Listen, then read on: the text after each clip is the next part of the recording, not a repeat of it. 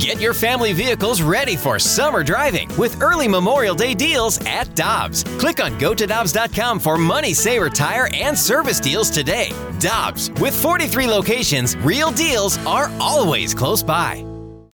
When you need mealtime inspiration, it's worth shopping Kroger, where you'll find over 30,000 mouthwatering choices that excite your inner foodie. And no matter what tasty choice you make, you'll enjoy our everyday low prices, plus extra ways to save, like digital coupons worth over $600 each week. You can also save up to $1 off per gallon at the pump with fuel points. More savings and more inspiring flavors make shopping Kroger worth it every time. Kroger, fresh for everyone. Fuel restrictions apply. Time now for the Fast Lane Podcast, presented by Dobbs Tire and Auto Centers on 101 ESPN. You know something was weak or something was compromised or something was overcompensating for something else and that's what happened. So i think it's called the adductor magnus. It's somewhere in there in the groin or you know around the hammy area but it's not a hammy it's not a groin. I, I test out really well with all those. It's, the, it's that muscle in particular. So they're telling me it's not too serious. Don't get too crazy disappointed. You know you'll be back soon. So that's what i'm thinking of it Let's get nasty on a Thursday. It's the Fast Lane on 101 ESPN. Jamie Rivers out for another day, but our guy BT is with me for the full three hours. It is the Fast Lane. Appreciate you joining us. That was Adam Wainwright, uh, the audio courtesy of the Cardinals Radio Network, and Tom Ackerman. Uh, BT, you have your hand up. Yeah, I I, uh, I have a question. Yeah. Anthony. And I understand that your job is predicated upon your energy and your excitement. Yeah. Did you just hear Adam? Did you hear what he's dealing with? Did you hear what's happening? It is mass adductor.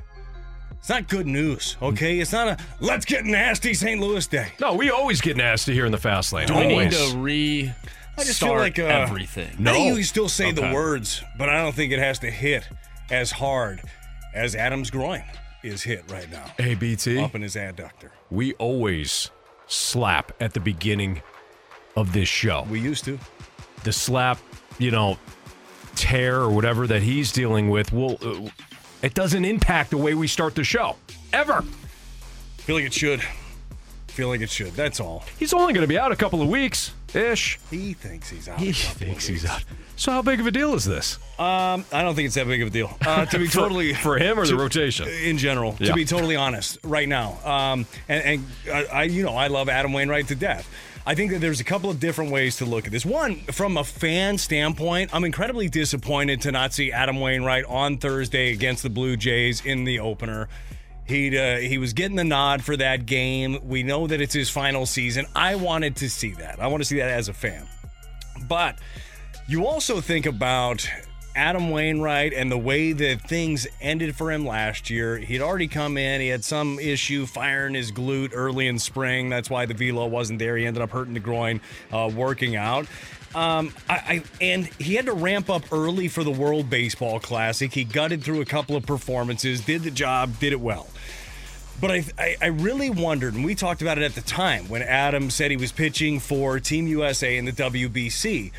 We we kind of looked at each other and go, eh, eh, ooh, eh, kind of an old guy, older. You know, it's a veteran, veteran guy who You found it. is- yes, who's ramping up. He's, he's pitching in the big leagues at a high level. I ran on a treadmill and tore my meniscus. I told you. True story. Oh, I'm a mess. I'm limping everywhere.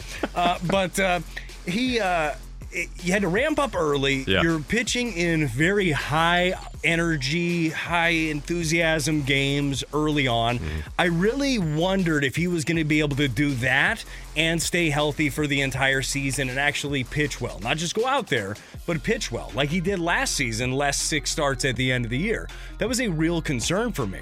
Now, having this stop, and nobody wants to get hurt, nobody wants to miss time, and nobody wants to ha- have to ramp back up. But that's exactly what Adam's going to have to do right now, Anthony.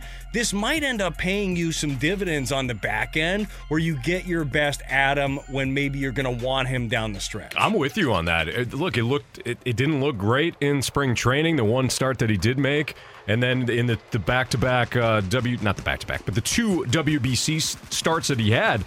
He was competitive. He was fine, but he, he, he was. It wasn't like you're like, okay, that's the Adam Wainwright that we saw at the in the first half he was of last full year. on David Blaine. He was. Look over here. Yeah, a little magic here. Slash Mickey Mouse. They work together a lot, I think. I'd watch that show. He makes Mickey disappear a lot, and That's then he right. comes back in and Saws him in half. saws him right in half, and then all of a I think sudden, David Blaine does that. He's more of a I'm trapped in this ice block, and then here I'm here for seven days and I'm alive. I'm gonna make a bus disappear. He's that guy, Yeah. typically. Anyways, uh, I I agree with you in that this might actually work out better for Adam Wainwright and the Cardinals. You also get a look at Jake Woodford, who pitched very well in spring training last year. A lot of people, as you know, a lot of fans were kind of clamoring for Jake Woodford. Hey, what what does this guy have to do to earn a spot more, you know, at the big league level and, and get and get a, a genuine look? Well, you're about to see it because Jake Woodford's going to slide into the rotation. He'll make what do you think, BT? Three starts at least, three to five starts maybe. He might make 30 starts, Anthony. That's the beauty of giving somebody an opportunity and seeing if they run with it. Jake Woodford, there are not too many people that have thrown the ball better than Jake Woodford in camp for the Cardinals. Camp is camp, season is season. But we've seen him, even though he got yo yoed last year, he looked good. He looked better this year. We've seen him be able to sustain his velocity, spot his four seam up in the zone, throw his two seam down. Way better feel for the slider. Looks like he's being aggressive this could be one of those situations where he stays in the rotation. It very well could. And we know, yeah, you mentioned it when we were doing the show two days ago. These things figure themselves out, don't Right. they? Like Yep. at some point, somebody else is going to get banged up, or they're going to miss time, or maybe you have a, a period where the schedule gets crazy and you want to bring in a six-man rotation, or maybe you want to try a piggyback sort of a thing. You can get creative. But this is an opportunity that Jake Woodford earned. First of all, he earned his spot on the team with what he did in spring. Now he's going to earn the opportunity to start. And I mean, who knows? This could be something where he clings onto this job. So, what's And your what? over under? How many stars? Well, I was, I was just thinking about about the Wally Pipp situation. Pippen ain't easy. No, that's what they say in a lot of rap songs. Yeah. Over under f- over under six and a half starts. For the season or for this first no, for this stint? f- for this first stint. Six and a half. Boy, that's a really good number. Because you think he if if Wainwright going to miss a, we'll call it a month. if Wainwright misses at least three weeks with the injury, not talking about Yeah. ramping up and being ready to join the rotation again, you're looking at at least a month. Six and a half. Damn, that's a big number. Six and a half starts for Jake Woodford. For the first stint. Yep. I'm going to take the under on the first one. Marsh. I'm Six and a gonna half do- starts for hmm. Jake Woodford until Adam Wainwright's ready to come back. So not for the season. I'm gonna go under. So BT went under, Marsh went under. I'll fade the public. I'll take over. So you just jumped to my side of the argument, and I like it. What do you mean? Well, because Oh, 'cause he couldn't- yeah, he couldn't just, make he yeah, could just go yes. because you started at three, Right. And then now you've moved to seven plus. I like it, I gauged what the public was doing, and I said, I'm going to fade you. Anthony. You've always been successful in your gaming endeavors. Thank Why you, sir. not? Uh, here's a couple of couple of back-to-back text messages that I would like to uh, address from the 636 to the Air Comfort Service text line 314-399-9646. By now you know the number. Might as well keep throwing it out because I don't know the number. Uh, this one, don't. this is I spot on. look every time. Yes, this is spot on. Getting Waino back from injury Oh, boy. is just like making a big oh, trade. Oh, come on. Text of the day. You wanted It's to ruin my. Thursday? It's early, but that is the text of the day. I mean, when you get him back, you talk about just inserting your heart right back into this club who's already going to have a 12 game lead in the division. And he didn't give anything up. Didn't give anything up. That's the beauty of it. Now, are you spending $17.5 million on this asset? 100%. Sure, sure, but sunken cost fallacy, Anthony. It's like the money's spent; it's already gone. Who cares? Uh, and then, I love the minefield that you are tiptoeing through right now. You're good. Yeah, it's fine. And then same texter from the 636. And I, I would like to know about this, Anthony, and maybe you could help me out. It says BT Anthony made another Steven Matz based bet. What Steven Matz based bet did, I? you make? Oh, I don't know. The texter's going to have to remind us here. Yeah, if, all right, so 636. If you know what that bet was, Anthony, Anthony will throw stuff out there left and right. Yeah, sometimes I forget. Yes, and then at the end of the year, you have to like say, "Hey, Like, scoreboard." oh, That's why we write these things down. Absolutely. Uh, we had a board in here to, to make sure that we were on the up and up, but Yes. then we got fancy new stuff on the wall, so we had to take the board down. Yeah, they wrapped the place. Looks did- really good. Marsh, you reminded me, we we were talking about Matz a little bit yesterday, but I don't remember throwing out another Steven Matz I don't either. type wager. You want to make one? Well, you More feel innings this year.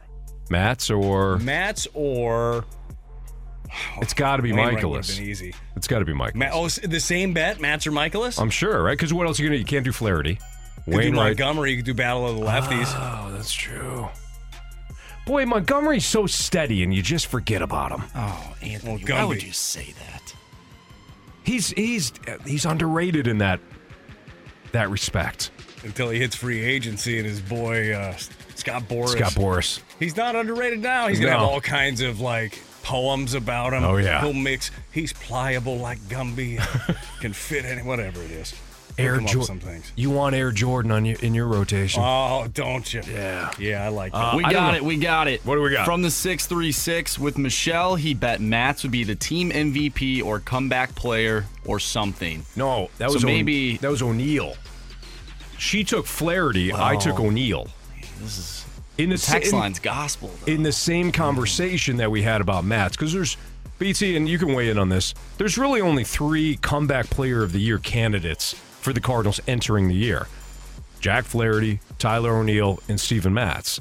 And the Athletic chose Steven Matz as the Cardinals comeback player of the year. okay. Michelle took Flaherty. I took O'Neill, Tyler O'Neill. Is there anyone else that we're forgetting? I wouldn't think so. So that's that's what it was. But then I said to her, I go, how are we going to quantify this though? uh, whoever makes the better argument at the end of the season. You bring all of your facts, you battle it out in the courtroom, and then Marshy will decide. Well, Marshy's the judge Yeah, and jury and executioner. sure is. He's killing it. Wow. You like Boy, that idea? Matz, by the way, I think Matz is going to be. I don't know how to quantify this. I think that Steven Matz will be the most surprising player this season. Okay. I don't know exactly how to encompass that, but I- Because I the think a lot of- expectations are so low, and you know. I feel like for some, for some, the expectations are low. I think that he's going to deal this year. I really do. You think like quality starts against really good opponents could be something that you could quantify? well, then how what would you you're saying? quantify really good opponents? Well, winning sta- percentage? Yeah, winning percentage. Like Steven Matz, let's say he pitches really well against the Dodgers or something. Something maybe last year you wouldn't have thought of. This is getting complicated. I feel like there's Maybe math we break involved. down their FIP. Right. I think there's a lot of math involved here. Well, And I must if step there back. is, I'm out as well. Exactly. 214, your time check is brought to you by Clarkson Jewelers, an officially licensed Rolex jeweler. So, for those that don't know, Adam Wainwright will be out the next several weeks because of a groin injury. Jake Woodford will be the the replacement in the starting rotation. Here's the next question. You ever pull your groin, Anthony? Uh, yes. And when I say that, I mean in the injury. Like, have you ever injured your groin? Oh, yes, I have. Yeah. It's terrible. Yeah, it's not it's not fun. It's a bad spot. It's not great. Anyways, what was your question? I haven't torn my meniscus though. I'll tell you right now, it hurts. I'm waiting for the cortisone to kick in. Poor guy, BT. Don't get old. Told He's you. run on a treadmill. Your do- birthday's coming. He's doing something to, to better himself, become healthier. Uh, no, technically, I was trying to play for the tie. I want to continue to keep my lifestyle the way it is, where I eat what I want, drink what I want, but I want to continue to look the same. You know Ah, what that I mean? Makes sense. Okay. Yeah. It's not working. Now I'm gonna. You now do I'm gonna look a- like a real, real radio TV guy. I respect. I'm just worried about it. You should be. I respect. I respect the game plan, though. You know exactly what you want. Yeah, I'm not trying to. I'm not trying to get abs, Anthony. That's over with. All right. Here's the other question when it comes to Wainwright's injury. If Jake Woodford's going into the starting rotation, do you do you have a need for a long man now? Because Woodford was going to be your guy, and if you still do, well, who is that? Because Dakota Hudson just got sent down to AAA after a pretty poor spring training. We'll get into that next on 101 ESPN. We're right back to the Fast Lane Podcast, presented by Dobbs Tire and Auto Centers on 101 ESPN.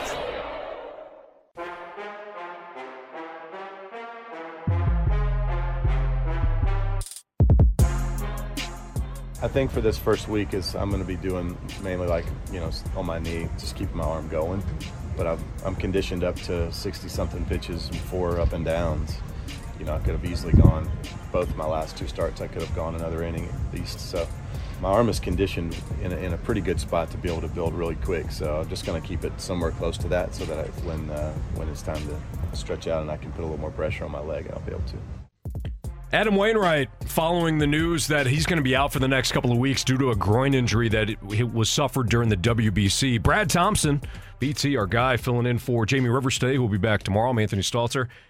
He was talking there about what he'll do to keep his arm in shape when obviously you're dealing with a groin injury, Yeah. so you can't be thrown off off a mound. You How, can't use that lower half. how difficult is that going to be, though? Well, it's it's easy enough. As he said, you throw from a knee, you could throw seated, keeping it moving a little bit. You could do weighted ball things, so you can keep the arm in relative shape. But the hard part is piecing it all back together again, getting to the point where you can trust the lower half, and then get the lower half and the upper half all working in conjunction. So Yeah.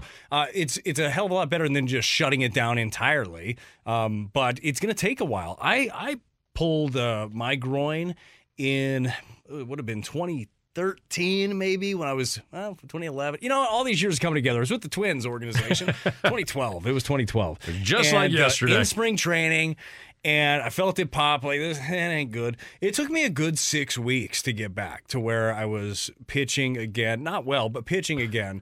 Uh, pitching to the level I was pitching at before. We'll just go with that. You know. Sure. So that's uh, that's a long time. So the idea of him keeping the arm moving is good, but I would expect uh, at the least I would expect a month for Adam Wainwright to be gone. So we know the answer right now, and it's an easy one to do. Is just sliding Jake Woodford right into the rotation. Right. He's earned it. He's earned that spot. If we were just doing everything, if we didn't know anything about any of these guys, there were no contracts, there was no nothing. It was just spring training, get you a job. Woody your is- ace. He's the ace. He's in the conversation, Anthony, Yeah. at least. So I don't think that you're going to see a big drop off from Jake Woodford to uh, Adam Wainwright the way that he was throwing the ball prior to the injury. I don't That's think the there's going to be a huge drop off. Um, but the question now is that you brought up before the break. How do you how do you piece together some of these innings early on? Because you, you know how important your your bullpen is early. Starters are still getting built up. You think about like uh, all the guys you got got a couple of guys coming off injury this year in Flaherty and Matz. You're not that you're going to be super nervous about using, but you're going to watch him. You've got Mikolas, who's not fully built up right now because he didn't get extended as much in the World Baseball Classic. Was used mainly as a reliever there. So you, you you're going to need depth out of your bullpen. You're going to need innings out of your bullpen. And Woody was the guy that you looked at and say, okay, well he can eat up three innings in the middle of a game if you need somebody to do that. Right now, Anthony, as you look at the bullpen, the way that it's set up. Who is going to eat up if you needed three innings? If the starter went three and you needed to bridge a gap of four, five, six, who does that for you right now? He's down in he's down in Memphis, and he didn't pitch well in spring training, and that that was Dakota Hudson. The other guy I would bring up to you would be Andre Pallante, but it doesn't seem like Andre Pallante was throwing a bunch of innings this spring either, right? Pallante wasn't stretched out either. He's been looked at as like the one inning guy. But and you asked me this off air, and I think that it, it is a, a really good idea. First of all, I talked to you two days ago, and I said Pallante might find himself on the outside looking in. Yeah, you sent his ass down. Uh, well, this I didn't send him down. I had him there right through the end, and I hoped that he would make the team. But he, I also said that he's got to come up with some answers against right-handers, and uh, got into some of the numbers. Uh, did that uh, did that Redbird Report podcast today, Anthony? You should uh, listen to that. It was really good. But I got into some of his 101 numbers. ESPN app or 101ESPN.com. Yeah, wherever you get your podcast, Yeah. available there. Uh, but got into some of the numbers. We we all know he's better against lefties than he is righties. Uh, but now he started ten games for you last year. Maybe you do get him in that role because when you're looking at back end of the bullpen, you know what you've got. You've got Helsley, Gallegos, your setup guy. Hicks likely late, you know, late game from the Right. right side, and then my go-to reliever from the left side, if I'm looking for a punch out and somebody dominant, is Thompson. So those are the guys that I'm looking at the back end. So maybe you try to build Pallante up a tiny bit more, but I feel like you need more than that. Even you I might need another one of those guys, and- and that's where the idea, like Dakota, was not throwing the ball very well. Um, when your nickname is Ball One, Ball Two, like that's not, not exactly where you want to be but you might need something like that because I, I don't know who else profiles to be able to do that. Maybe you build Verhagen back up. I've kind of liked Verhagen, the look of him in the sprint instead of him like thinking forward to the next inning and the next inning. He's looked good in small doses. But maybe you have to stretch him out as well. But I think it might change the way that you look at this bullpen. Could you stretch out Zach Thompson? I don't think I want to. Because he, he, but he, He's a starter. he'll Like, be a starter at some point, right? I would think so. How but, do I- you but I want to be able to use Zach Thompson like two out of three days. I feel like he's Right. my unless in the next couple of days another lefty really emerges in this pen. All of a sudden you you go, uh, oh there he is, there you are, Genesis Cabrera throwing 97, 98 with a curveball every once in a while, one at your face and then boom down and away.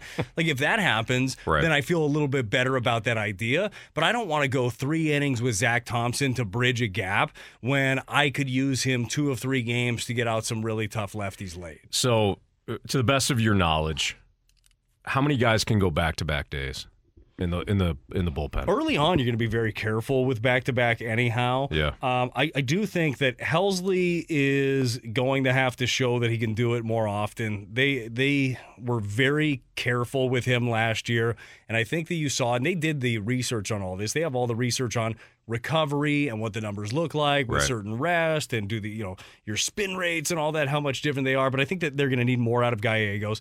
Gio can take the ball pretty much every day. I think that he's one of those guys. I think Hicks going to have to take another step forward with that too. He's been a couple been marred by injuries the last few years.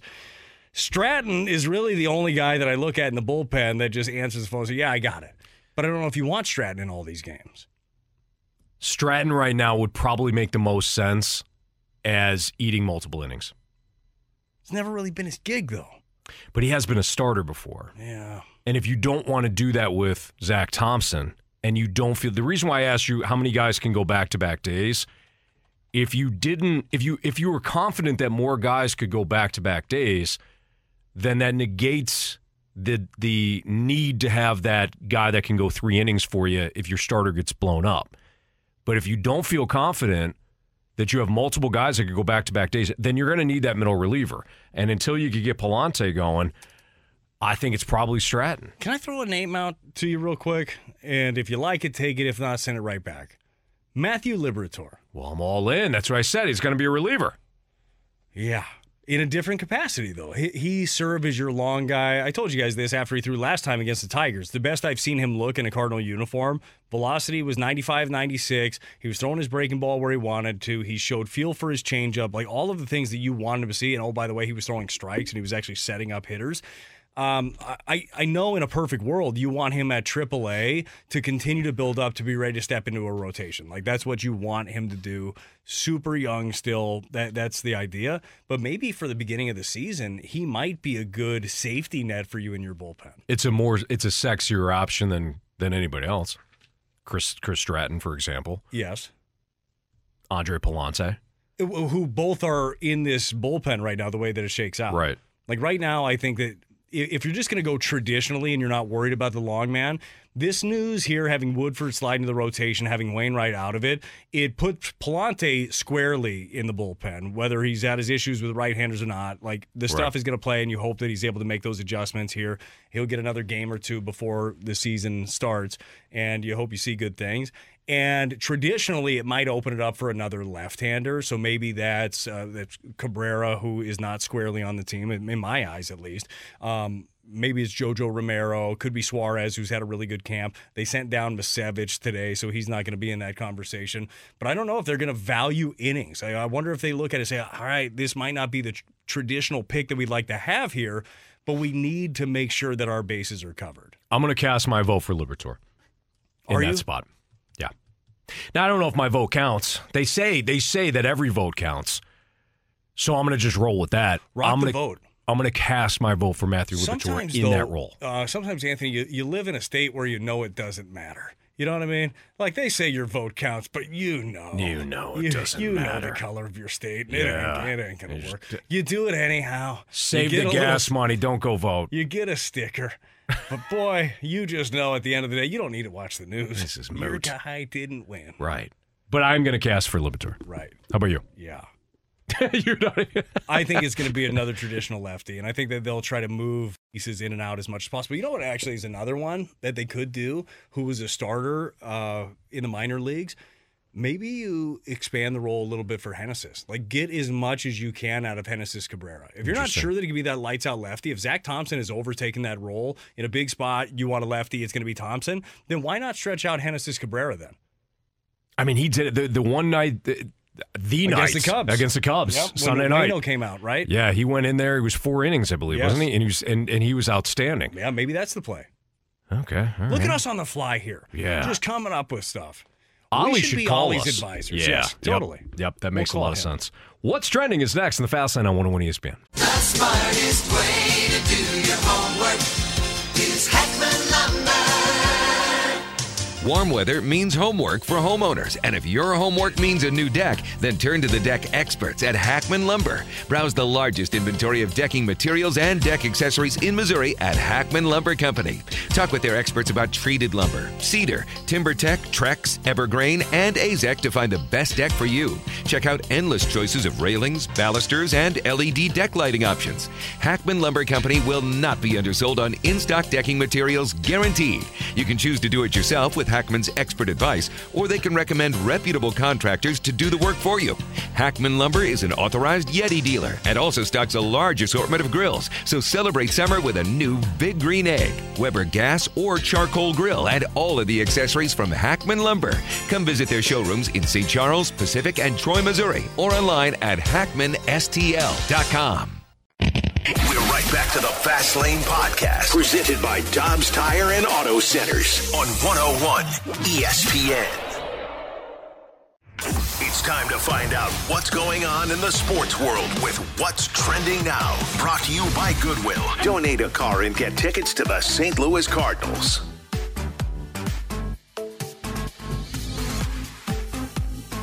Welcome back to the Fast Lane here on 101 ESPN. Anthony Stalter, Brad Thompson. I'm Andrew Marsh, and it's time for What's Trending. And guys, What's Trending is the text line. Apparently, uh, we have something to resolve, Brad. Well, it's it's something that the text line always brings up great points. And if you'd like to have one of your great points read, you can send us a text. Air Comfort Service text line 314 399 9646. This one comes from the 314, and it's something that we were talking about a little bit earlier, but I would like Anthony to expand upon this because, to be totally honest with you, I've just played along for years, but I too have no idea what on earth Anthony's talking about. Here's the text says Anthony, I've never understood the whole getting so and so back is as good as making a trade thing that you always reference. I don't understand how getting someone back from injury who is already on your roster is the same as making a trade. Why do you always say that?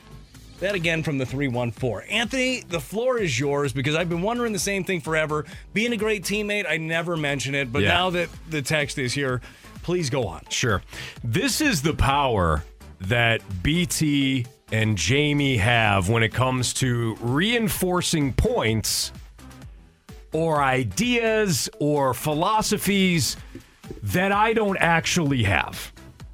I have long been the, the person that has rallied against that thought because I too hate when people say it's as good as getting a player back, uh, you know, or it's as good as making a trade. It's not a trade. It's not a trade at all. It's not even close. It's an injured player that is coming back. I hate it. It's one of my biggest pet peeves. So what what Brad and Jamie have done is they have twisted that to make it sound like I actually enjoy it, and that's something that I say all the time. And this texter now is reinforcing that, or Well, they're playing along. You know is, what this is? I hate that. It's You one of my biggest pet peeves. Well, it doesn't. You, you say it all the time. Now you're just backtracking. Typical radio guy. You just never. You don't hold anybody accountable, and that makes sense because you can't do it to yourself. Very true. That's kind of what, what it means here. Uh, I'll drink to that. You know what I think that that is that you were just talking about right there. It brings back two shows ago, as I joined you, and Marshy talked to us about the Mandela effect. Where it's everybody believes that something is true because it- we're just conscious, consciously like, well, Anthony says that all the time. Anthony, Right. but he doesn't say that all the time. but we just keep fact, going hate with it. Is, is that kind of That's along the exactly lines? what it is. So okay, so that's what it is. It's when everyone believes that something happened or that Anthony said something. We all believe it, but it turns out that it actually didn't happen. But Yeah. enough people believed it. They Yeah. told other people, and now it is And- a truth. It's like uh, Marilyn Manson was Took his rib out It took his rib out. Yep, that's so you one. can be more bendy. Yep. Wait, that didn't happen? No. What?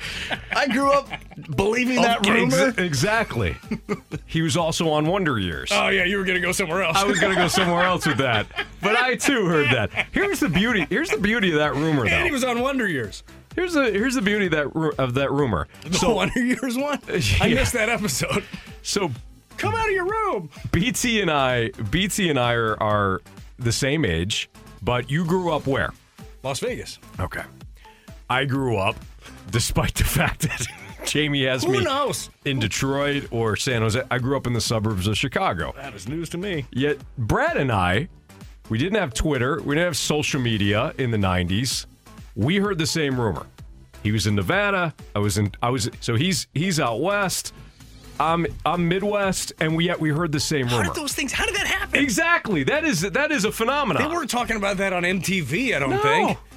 So how does that happen? That's a great question. but you heard the same rumor. I heard the same rumor. And I did too before social media became a Guys. thing. Like I was super young when I heard that. yeah. Can we do this? Would be a fun thing. And it has to be everybody's got to be in on it. Like all these systems have to go down. How about a collective purge on all of social media for let's call it a month? Where it's just a full month of like we the news we have to dig for news. Like you can watch the normal nighttime news, but you're not going to pop in for any podcast. You're not getting in for your social media hit. I wonder if all the if we would get good information, would it be misinformation? Would it be would we be healthier if we just did something like that?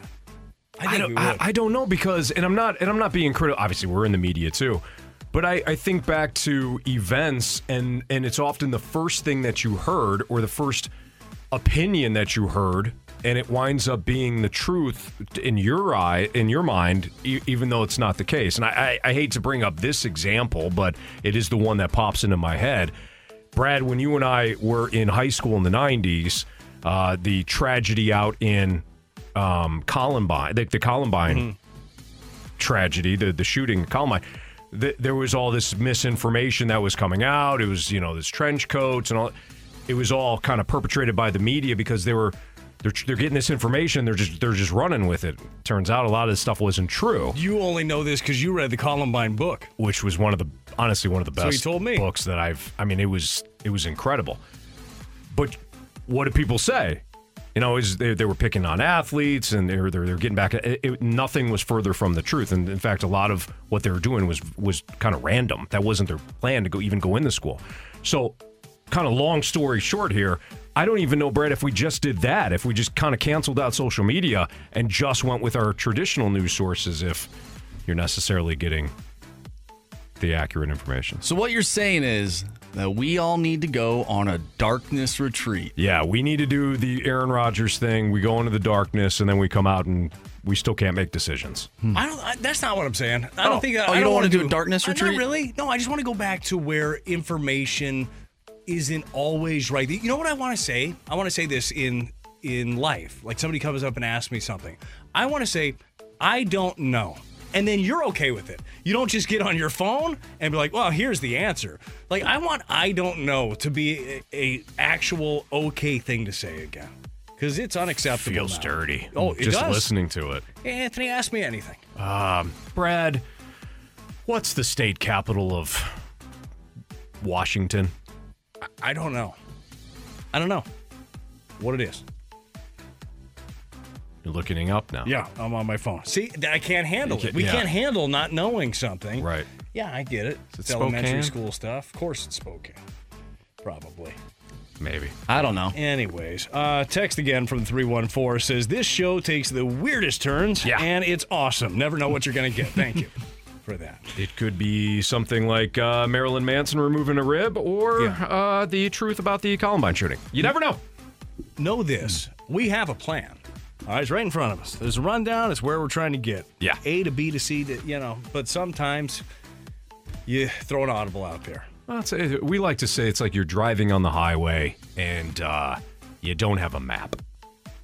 You just drive. You figure it out. Some people are listening to you right now, Anthony, and say, What's a map? What is a map? You ever try to fold a map? That was harder than reading a map. You're absolutely right. You ever right. try to put that thing back? Folded sheet. Oh, the fitted the sheet? Fitted, fitted, thank Yeah. you. Fitted sheet one, map two. Apparently, in it's Olympia, by the way. Olympia. Uh, we'll look it up. It's the Fast Lane on 101 ESPN, and we've got Chris Kerber coming up in 15 minutes. Coming up next, though, Andrew Knizner. Is his time running out in St. Louis? Talk about that and whether or not the Cardinals are going to be satisfied with what they currently have as a backup uh, catcher. That's next on 101 ESPN. Why do you remove that rip?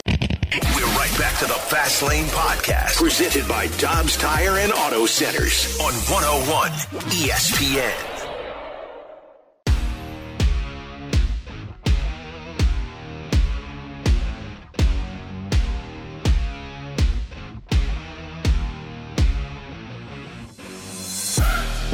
You know, Marsh, excuse me, Marsh brought up a great point in the, the break because we were going to talk about Andrew Knizner and whether or not his time in St. Louis is going to run it out because, ah, yeah, it didn't look good last year, filling in for Yadier Molina, kind of got a, an extended opportunity. Didn't take full advantage of it. And then he comes into spring training and he's battling out with uh, Tres Barreras to Barrera to you know be the number two catcher behind Willson Contreras, and now it looks like maybe Andrew Knizner's going to be on the outside looking in. Uh, Marsh, you had said maybe it's a situation where poor guy gets his pepper grinder routine stolen, Well, I wouldn't say stolen. Let's say borrowed, borrowed from Lars Nootbaar. Lars, of course, goes plays with Japan in the WBC, becomes an instant sensation, and now Knizner might be completely gone, off the roster. I feel bad. And the Lars is just getting all this credit now. He's grinding it out with Shohei. He's got BFFs. Shohei already made him promise that he would play for Team Japan in 2026 Right. in WBC. He said, "Don't forget those pepper grinders." I'm like, "I got you," because I came up with this. Right. Ah, boy, do you think that's weighing on Kiz Daddy? You think I that's do. a problem here? Yeah. That's why he's sitting here in spring training and he's four for 38 coming into action today. I don't know what happened today. I think that's exactly what happened. He's thinking about it night in and night out. It was my pepper grinder routine. So, Anthony, I'm going to put you in. I'm to put you in Mo's shoes, and they could be whatever shoes you want. They could be a nice pair of loafers. He could be wearing khaki shorts with it, a nice polo sweater around his neck, whatever kind of shoes that you picture your Mo in. I'm picturing spring training Mo. So that's kind of uh, what, what I'm thinking. But put yourself in Mo's shoes. You're the front office. Yeah. You got to make a decision on your catcher. Who is your backup catcher to Contreras this year, Anthony? He's playing for another team somewhere. You're going to go make a deal for a backup catcher? Yeah. That's a stupid idea. But I would never like talk to the president of baseball operations like that. So are you are you really satisfied with either option? Like this is the best you could do? Come on. they're fine. You know exactly. Exactly. I'm not going. Uh, I'm not going at the eleventh hour though to get somebody outside the organization that doesn't know my pitching staff. It's a great point, but I'm still I'm still looking. Cuz if the you brought this point up 2 days ago when we were chatting with you. The backup catcher is likely to make at, at least one start a week, if not two, with Willson Contreras shifting over to the DH spot. Yeah, probably 25 to 30 starts out of that job. Are you okay with what you have now? You said it's fine. It's fine. Yeah. It's fine. Fine-ish. It could be better. Exactly. To, to uh, borrow a Tommy Phamism. Tommy, how you doing? Good. Could be great. But it, it doesn't seem working on great. I don't think either of these guys are working on great right. at this point. So you're going outside the organization and bringing somebody else in. Yeah. All right. I'm sticking with Knizner for right now. Uh, and I'm doing it for simply the consistency of having him there. I believe that Knizner is a far better player. Okay, he's a better player than we've seen. I know he's a better hitter than we've seen at the big league level. Uh, I feel like maybe the wheels have been turning. The inconsistencies of his job the last four years make it difficult. Last year, to me, and we talked about it in real time, it was supposed to be Knizner's coming out party. It was supposed to be, you don't need a catcher because I'm your catcher. I'm going to go do it. And it, and he s- yelled instead, you guys should probably get somebody. like, I don't know if I can handle this. and Ivan Herrera said, I agree. Please go get somebody. like that's the way that it looked in watching him. The Cardinals said, look, we listen, we watch, we've heard. We're going to go out. We're going to bring in Willson Contreras on a five year deal. Uh, but I, I, I still think that the fact that he's been around, uh, he knows these guys, and there's a certain energy that comes with that position. And there's also a certain, I'm sure that he still wants to be a starting catcher in the big leagues, but he realizes like where his role is. It was under Yadi, it certainly is under Contreras now, with some more reps with Contreras getting a, a bunch of starts at the DH position, you would think. Uh, that he realizes that he is a backup catcher and he fits the role very well. What are you really expecting out of your backup catcher? I know Ollie talked about it the other day. He's like, I would, it would be nice, and I can, I can hear it in a snarky Ollie, uh, Ollie voice. Said, huh, like to have offense in nine spots. Like that would be, that would be really good to end up having. Does Tres Barrera, does that really move the needle? Obviously not for you, Anthony, because you just went outside the organization, made a deal for a guy that nobody knows anything about. Correct. Which could be a good idea. Yeah. At some point, it very well could be. But I think that for right His here, right Sean now, Murphy. Okay. Well, you know what? I like what you did. That's a couple of good catchers you got there, Anthony. Hell, I'd like Sean Murphy in the first place. Strength. Thought he'd have been really good. Yeah. Um, but uh, I think that I start with Knizner.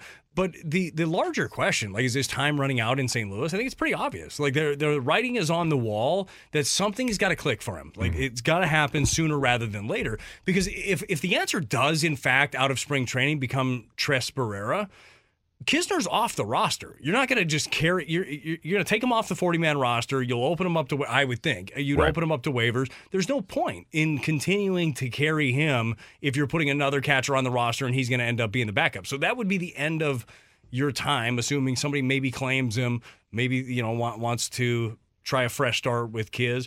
But I would start this season with him. Like, does that bother you? Is it No, is- no. and I guess maybe that just tells you the depth of conversation about baseball in St. Louis, where we're digging into the backup catcher spot, and it ends up being like, a, I want this guy, I want that guy. Most places don't really care about that, Yeah. but it tells you kind of how good this roster is, and how it could always there's always a tweak or a piece that could be better, Yeah, we're nitpicking at this point. which is great. Yeah. We did get a text from the 314. Instead of discussing Knizner, can you guys dive into who is behind the JFK assassination? Yeah, we can uh, pro- likely multiple shooters, despite what you heard. It's the Cuban government, Anthony. I'm pretty sure that You know- everybody understands that this is one of the larger conspiracy theories that has been out there for quite some time. Yeah, I think I think it starts with the the rifle that uh, was first announced that they were looking for, um, and what was actually found in the uh, sixth floor of the book depository that day wasn't the same rifle that they initially were looking for. Something to think about. Okay, Well, I I guess we got our three o'clock hour. absolutely. Chris Kerber next on 101 ESPN. We're right back to the Fast Lane Podcast, presented by Dobbs Tire and Auto Centers on 101 ESPN.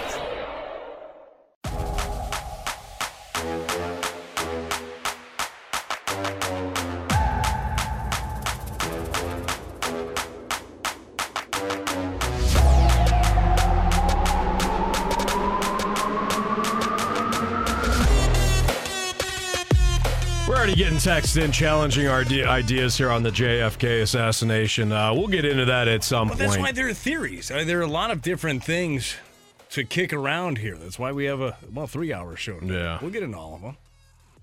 we can all agree that I mean it wasn't a, it wasn't just Lee Harvey. Oh, it's a little bit a little narrow view there. Anthony, magic magic bullet theory. Look at him go. My What is this? The Matrix? Yeah, come on. Nice try, Neo. Not up in here. It's basically uh, physics. Yeah. By the way, Anthony, we did get a text a second ago that said that is the best take Anthony's ever had on this show. That's a crap your- sandwich. yeah, I appreciate it, but that's a crap sandwich. Let's head to the Brown and Cribbin Celebrity Line. Chris Kerber, the voice of the Blues, uh, joining us right now. What's up, Gerbs? Anthony, how are you guys? Doing great. How was the DP57 uh, return night? Did you enjoy it? I did. I thought it was fantastic. Uh, I talked to David this morning actually a bit about it, and uh, it, it even took him back. He said one of the things that uh, really surprised him more than he thought it would, like just the number of people that had signs at that game prior to the game was something that, that, that grabbed him a little bit. So I think there's a tremendous amount of an appreciation, love, and respect between not just David and the fans, but right back from the fans to David. Curbs, I know that we've kicked this around plenty, and uh, a lot of things have gone wrong for the Blues this year. It's a rebuild, retool, re whatever you wanted to, to do. Uh, but have you been able to encapsulate or, or at least have an idea of how much different you think this would have gone if, in fact, Perron were here? Or was it going to be the same thing with just Perron around? there's no way to really know this For sure. Uh, I I actually my belief is just based on chemistry, cap, character. Uh, I think there's a chance that the Blues found themselves in a playoff spot this year had you moved Vladimir Tarasenko a year earlier and found a way to keep David keep David Perron, and then maybe fill that hole with what cap space you had left. That, that that's what I believe there. I, I believe the loss of David Perron really impacted Ryan O'Reilly's play. I frankly think that even you know D- David Perron playing here in Detroit without Ryan O'Reilly, those two had some great chemistry at their age and where they were at. That you know I I, I think David you know was better with Ryan than he's been with with guys here in Detroit. You know, and, and having said that, he still put up you know a 43 point season, but.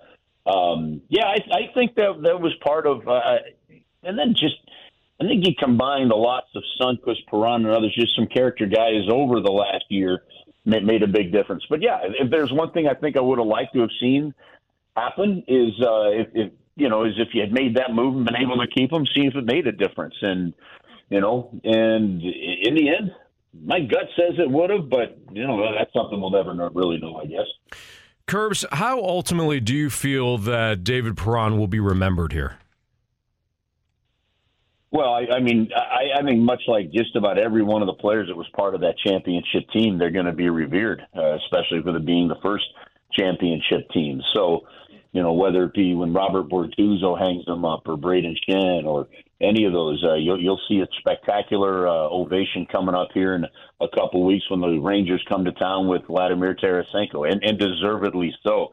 You know, you, you put ten years with a franchise, you you gave them everything you got. You showed your love for the city and the city and, and, and the effort you gave. I think it was all all fantastic. So, you know, I, I think probably down the road you're talking about David Perron being in the Blues Hall of Fame. Uh, you know that they started obviously last or this past season, and we'll we'll see, we'll see how that all plays out. But it's it, it, it's a cool chapter in St. Louis Blues history to have lived through with these guys uh, because just how much fun they had and how good they were.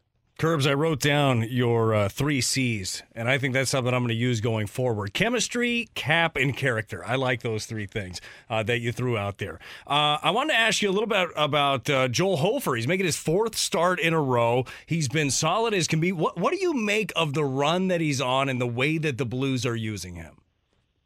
Well, I mean, look, uh, this goes, you know, with the hey, let's see what some of the young guys can do, and there's an opportunity for him to step in and, and get that role. He, he's played really, really well, you know, for in the in the three games that he has played. Now, I, I think it's one of those opportunities. Get him on a run. Give him a taste of what the National Hockey League is. Uh, give him, it, it really sets him up for the summer. You know, okay, this is this is what you're getting into next year when you're a full time NHLer, and uh, and it's also you know giving him some chemistry and get to know his teammates a little bit. David Perron, or I'm sorry, uh, uh, Jordan Binnington went on the ice, got some extra work today, and then with the return of Thomas Greiss coming back to Detroit, they decided to put Thomas Greiss on the bench to back up Hofer tonight uh, in, instead of Binnington. But I think it's just a chance for him to really get to know the routine. His teammates travel a little bit.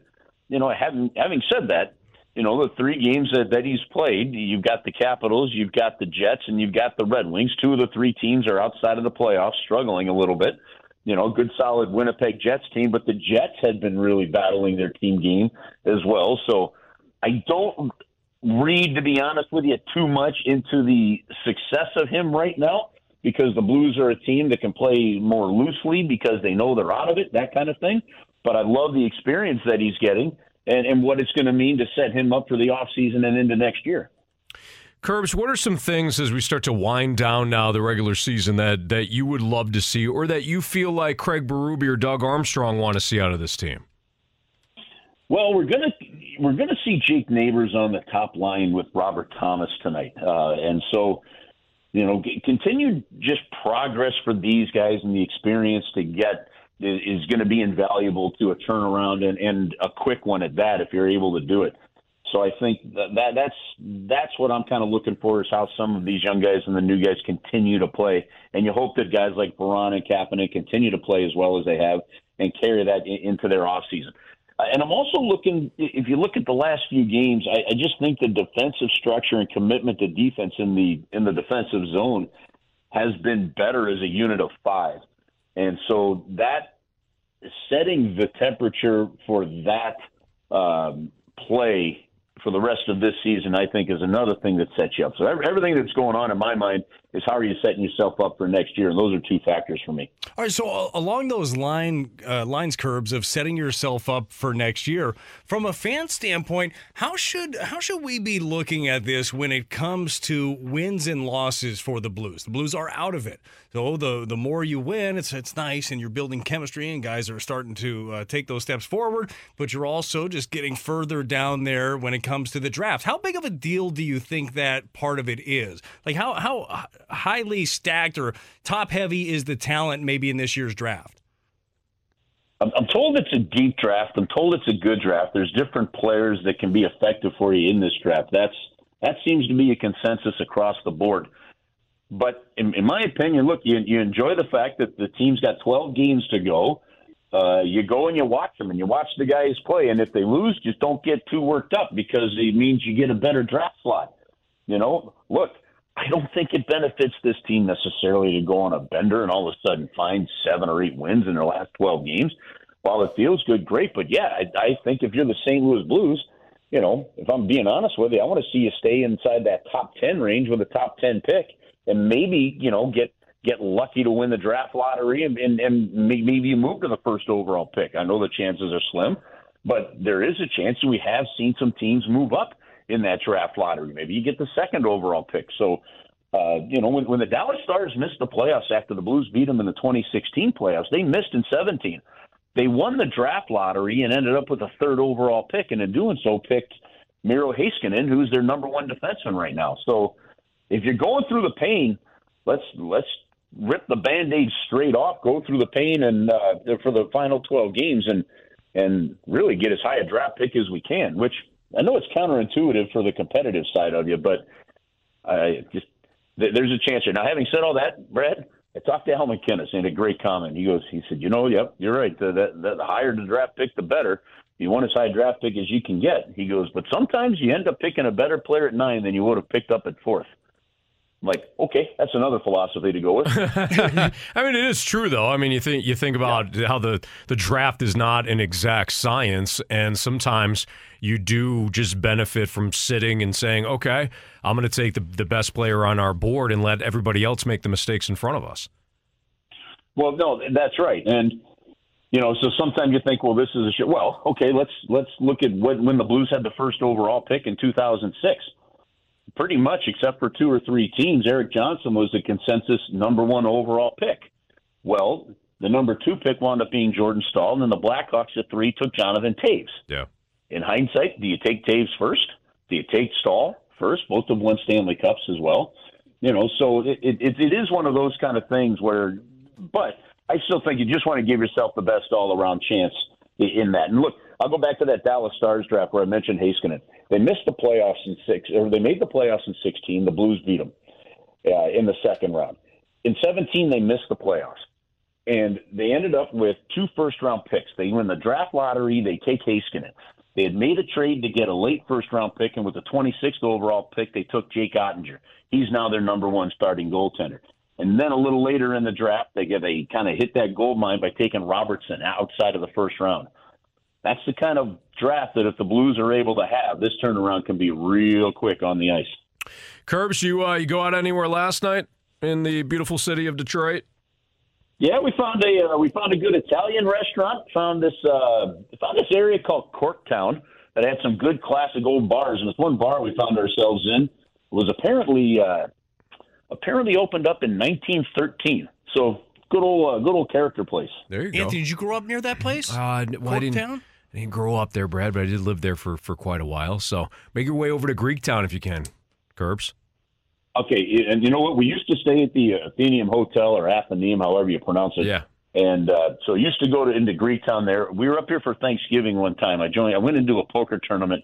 Ended up winning the poker tournament at the Nice. Greektown uh, Greektown Casino. There you go. Well, here's the thing. Uh, I claim the win because we got down to three people and everybody decided to chop. But I think if you get to that point point, you're chopping, you got to claim you won it, right? Oh, Well, you yeah, won that Yeah, thing, Curbs, absolutely. hands yeah, down. exactly. 100%. You, gave, you did them a favor, is what you did. That's right. Curbs, have a great call tonight. We'll be listening. All All right, you guys have an awesome day. Good luck. All right, thanks. Thank you. That's Chris Kerber, voice of the Blues, right here in the Fast Lane on 101 ESPN. Blues Red Wings pregame starting at five o'clock tonight. It's an East East Coast, uh, not East Coast, but it's an Eastern time zone start. So six o'clock here locally, five o'clock is the pregame. BT and I got you covered until until five o'clock. Jamie Rivers will join us in about an hour or so. We're gonna I reset. from Detroit, Anthony. I thought I'm not from established that Detroit. little bit earlier. No, that's something that Jamie likes to say. How long have we been friends? Long time. I don't know enough about you. Well, get to know me. All right. Okay. All right. From San Jose.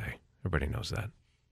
Makes we're gonna, sense. We're going to reset our brackets next on 101 ESPN. We're right back to the Fast Lane Podcast, presented by Dobbs Tire and Auto Centers on 101 ESPN.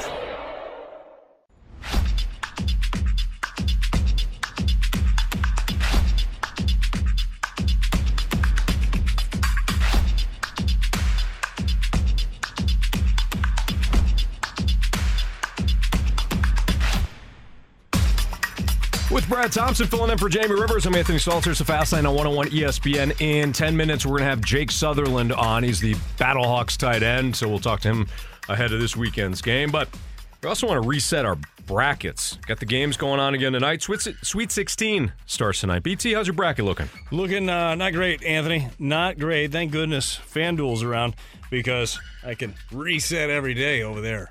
You have three of the four left, I imagine, Uh, well, or not even that good. Nah, I don't. I, I don't know, Anthony. I filled out. I got to be totally honest with you. I filled out so many brackets. Oh. I don't know what I'm rooting for, and I wasn't smart enough to take pictures of all of these. so I'm really just putting my faith in everybody that I've handed these brackets to to do To me solid honest, on this and sense. tell me uh, tell me that I've won. All right. Let's I go. Texas riding though. Okay, I so did maybe back the horns. Maybe this plays into the first question here. Most impressive team so far in Texas. the NCAA tournament. Texas for you? like what they're doing. Uh, They're, they've shown that they can win multiple ways. That's the thing. In, Mm-hmm. in one of their first wins, I think they drained like 13 threes. Last time they drained one and figured out just different ways to get it done. They're physical, they're rangy, they do a lot of things really well. I think that, uh, especially with, I think they're well coached, even though their season has not had a little turmoil in the coaching ranks. Yeah. I feel like they've done a good job. Marsh? I'm going to go with UConn. I like your pick right now, Anthony. I think you have them in the Final Four. I have them winning. Okay, there you go. But you're right. Yes, so I do have them in the final four. Both of those teams that they've played, they took down Iona and St. Mary's. They beat them pretty handedly, and they look pretty good so far. Uh, taking on Arkansas, who has also been a, a pretty good team so far as well. But UConn is my team. You know, for me, I think it's I think it's UCLA, but just because of the injuries. And we thought, okay, well, could they could they stumble a little bit? And despite having multiple injuries, they they cruise to their first, you know, their first win against um, uh, UNCA. And then Northwestern gave them a little bit of a game, but again, I- when you look at UCLA, they're they're two seed, dealing with not you know multiple injuries coming into the tournament, and we'll see how they do tonight against Gonzaga. Uh, but for me, it's it's UCLA. How did nobody do? What was the question? Most impressive? Yeah. How did, how did nobody land on Princeton? What Princeton's been doing to this point? You They're know, for me, it's to anybody? Princeton. It's Princeton, guys. Right. Upsetting Arizona in the first round, and then going to get, taking on Mizzou and hitting thirty six point five percent from the three from three point range. Yeah. dismantling them, pretty much in control. But for me, it's Princeton. I feel like that's a really good reset if you're going with the team that you didn't expect to do it. Doesn't that tell you though? Veteran team, got a got a system, can Right. do a lot of things well. Those are the type of teams that could be dangerous. Like your one and done team could get bounced pretty easily. Your transfer portal guys coming in and out. I like what Princeton's. doing. I got Princeton winning again against Creighton. Do you? Yeah, Look I got at them on a roll. How about that? Most surprising team so far. Oh, Princeton. Yep, there we go. I didn't know that there was another question. so Brad just broke down why why it's Princeton for him. Marsh? Yeah, that's where I had Princeton slated, but since BT has them there, I'm going to go with Well, Look at Tennessee. our questions. Tennessee. Uh, There we go. Uh, Tennessee's my most surprising team. After their uh, SEC tournament, they lost against Mizzou. I didn't really have them going this far. I had Duke actually coming out of the East, but uh, so far the the Volunteers have looked pretty good. So, and they got an FAU team who. I don't think they've been all that tested. Of course, they played Fairleigh Dickinson in the second round, who's not the greatest team 16 ever. 16 over a one. Exactly. but Sorry, knocked know, off per don't. What's that? What's that saying though? You know, Anthony, you didn't have a lot of faith in those Boilermakers, but uh, Tennessee, reason. Tennessee is my most surprising team so far. Well, this is what I did. I uh, I wrote down Princeton. Brad uh, took that off the board, and then I wrote down Tennessee. Marsh, you took them off the board. So You for can me, agree with things, Anthony. Like you no, it's no fun. That's no fun. Michigan State, even though it's Tom Izzo, Mm-hmm. That's they, surprising cr- to you. they crushed they crushed USC. Well, it's surprising because Anthony had USC in the Final Four. If I just switched them, you know, if I just I had the right idea, Marsh. you were picking one from there. I to was picking one for, exactly. You you look at that region, and that region, nobody really stands out. I, I wasn't a believer in Purdue. I wasn't. You know, everybody was I liked picking Marquette. Duke. A lot of people thought Marquette, which is why I went with USC. If I just did Michigan State as opposed to USC, I, I would have been in good shape. But no, I think I think Princeton is the actual answer here. I mean, the most surprising team thus far. You get a 15 over a two. They were a six and a half point dog against Mizzou and really controlled them from the onset. And this is a team now. uh, BT BT noted it. You kind of believe in them now with the way that they have looked, the way that they have played. You know, they're not they're not great in anything yet. No. You wouldn't know it based on their two games. It's Princeton. Give me the nine and a half points against Creighton, and I feel really good about things. Like if you're going to Yeah. lay your cash down, I'm like, give me the smart kids over at Princeton. Kid, the Ivy kids. Yeah. Most likely to be upset in the Sweet 16. I think Brad, you've already said yours. I think you're going with Creighton. Yeah, I don't know if I fully believe that. Uh, I'm going to go with uh, K State. K State being upset. Yeah, Michigan State's going to win. Tom Izzo, your boy, tested, Okay. battle tested. Is that a big enough upset for you or no? Yeah, it's fine, except for Michigan State's favor. What do you mean? I'm, I'm going seeding. Okay, that's that's fair. Going seeds here. I'm going seven. Seven's the number. Seven's the number. All right, then I'll go back to Princeton. it's always gambling with you, Anthony. Can't just be where a team was ranked coming into things, can it? Just trying to help. It's not helping. Okay. I don't have an upset in this round. How about that? Chalky McChalkerson. How's that going to go for you? I don't think my I don't think Miami's upsetting Houston. I don't think Xavier is upsetting Texas. Uh, Princeton I think keeps it close, but I think Creighton advances. I don't think San Diego State is upsetting Alabama.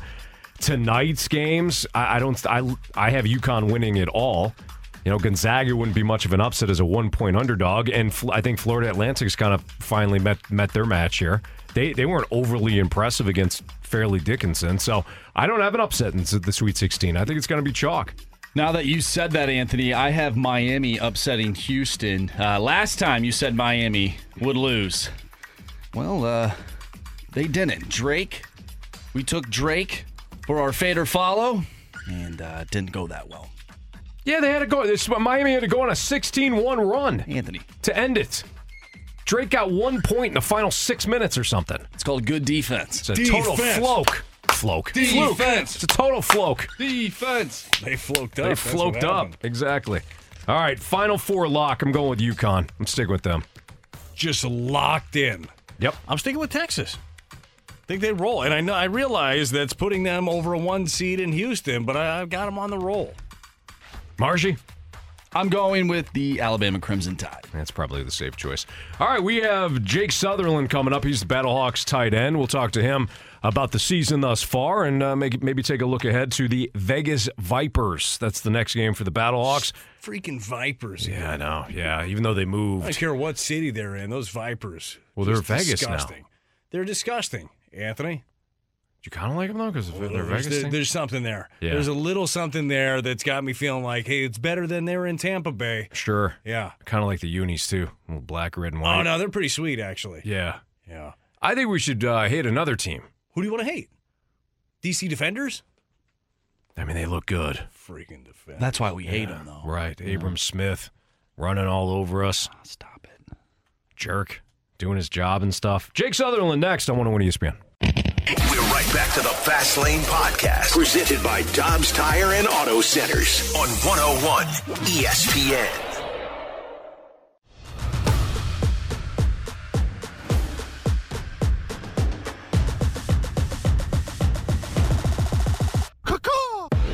With Brad Thompson, I'm Anthony Stalter. It's a fast lane on 101 ESPN. The Battlehawks hit the road this weekend as they'll take on the Vegas Vipers. What a terrible place to have to go. Go out to Vegas. That's rough for a team to have to do that. That's you know? your hometown. No, it's the best place to go. It's fantastic. Yeah, but uh, still, you know, the Vipers, they Oh, got a butt, they got a butt gotta whooping coming. down. Gotta beat them Absolutely. Joining us right now via the Brown and Crouppen Celebrity Line is Jake Sutherland, the Battlehawks tight end. Uh, Jake, how you doing today? Thanks for joining us. What's on, what's going on, guys? Thanks for having me. Oh, it's our pleasure. What what has it been like the last two weeks? Because you guys you guys hit the road the first three weeks. So you had you got your first taste two weeks ago going to the Battle Dome. What was what was your take? Oh, the Battle Dome was. You had to be there to kind of experience what we felt, what the fans felt. Um, it was it was incredible. I know people say that St. Louis is one of the best, if not the best, uh, sports sports cities in the in the in the nation, and I would definitely argue that they are one of the best. It was incredible. Jake, was I, I've seen the, the videos of you. First of all, you were out there pumping up the crowd. You're on the bench getting them going, and everybody's cacawing their asses off. And then you got uh, you- you're getting your guys all hyped up. Has that always been you, like throughout uh, college over at Moorhead, like uh, throughout your career? Have you been that guy that gets the guys going? Um, I usually, if I need to, uh, I'm definitely not afraid to speak up and, and kind of get, get get the teammates hump, pu- pumped up and, and hyped up. Um, that's kind of my uh, my forte when it comes to just talking to the guys. I'm, I'm pretty high energy guy, so uh, when needed, I definitely definitely step in and do it. What what kind of personality is AJ McCarron, and what were your thoughts when you, you knew that you were going to be playing on the same team as his? I mean, obviously uh, he comes with a very decorated college career and spent some time in the NFL. What's it like uh, pairing up with AJ McCarron? Oh, it's it's an honor. Um, it's AJ is a great teammate, great leader, great human being, um, and to kind of speak on the football side of things, very intelligent, very knowledgeable. Um, the the way that he carries himself and, and helps out the offense, it's kind of elevates everybody else's game. Um, helps the young guys learn. Make sure the the older guys, the leaders, um, the other leaders are in check and, and do what we need to do on a day and day out basis. Um, but it's like I said, it's an honor. It's it's awesome. We're talking to Battlehawks tight end Jake Sutherland. Jake, uh, when you think about the, it really is a relationship between a quarterback, his receivers. I mean, really, I mean, he's a leader leader of the team anyhow. But how long does it take? And maybe you, maybe you're already there, maybe you're still working there to really get on the same page, know what he's thinking, that communication. How difficult is that with a new quarterback? It's um, it's always going to be a work in progress. I would say um, you're never never perfect. I mean, you look at guys that were in college together for four years. They start to to click, and but it's really just kind of getting used to how a certain player runs a route, how the quarterback likes the route ran, where we need to be at in certain coverages. Um, it, it's always going to be work in progress, but I feel like um, us, the, the skill guys that that are running routes for AJ, um, I think we've picked up pretty fast, and I think AJ has also done the same thing as far as like how how we run our concepts and everything. Um, but like I said, it's always going to be work in progress. Are these things that you guys talk over at dinners that uh, he should probably be paying for with parts of six years in the league? No, no, no. We don't we don't we don't make him pay for anything. Right. Well, I mean, once probably. Yeah, j- well, he should be off. Or at least Come on. grill it. He, ha- he has taken he has taken some of us out to dinner a couple times, but Oh, that's good. Yeah. Somebody that's out of else the kindness listening of right- kindness of his heart. Yeah, There you somebody go. else on the team's listening. He's like, he did when? Yeah, when? Oh, really? Great. I feel bad. Uh, Jake Sutherland, Battlehawks Must tight end. got the memo. Yeah, I forget to get the memo. Yep. Uh, Battlehawks tight end joining us. Uh, uh, Jake, Anthony Becht seems like a perfect fit for this Battlehawks team, and we we've heard other players say I would have I, wanted to play for Anthony Becht, and he was the one that you know reached out and winds up being a Battlehawk. So. When it comes to Anthony Becht, what's what's the best thing about being coached by the former tight end? I mean, I think you just took the words right out of my mouth, right? Former tight end, um, specifically for myself, right? He's he's able to to help us out. Um, he's been in our shoes, right? Played in the league for I think 12 years, so he's got a lot of knowledge. Um, and then it's kind of speaking on the person that he is. He's an amazing, another one of those amazing human beings. Um, he can fire us up. He can get us in check. Um, playing for Anthony, I was also one of those players too. When I when I found out he was uh, one of the head coaches um, for the Battlehawks, I was like, that's what I want to play for, right? Because I want to learn from the best. Jake, this is your second time playing in the XFL before, unfortunately, the season got cut short. 2020, you were playing with the Guardians. Now, obviously, you're with the Battlehawks and you found yourself on the right side of things. What is, is there a rule or a concept or something that the XFL has done that you really like? Is there like one of the rules that you cling to? Because it's, it really is a totally different thing than we've ever seen. And I find it to be just incredibly exciting with the rules the way they are. Yeah, I, I mean, I like all the all the changes. Um, in 2020, it took some getting used to.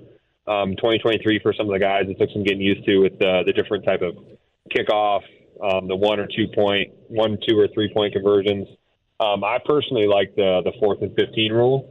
Um, I think that's something that honestly every level can adopt, just because onside kicks are so hard.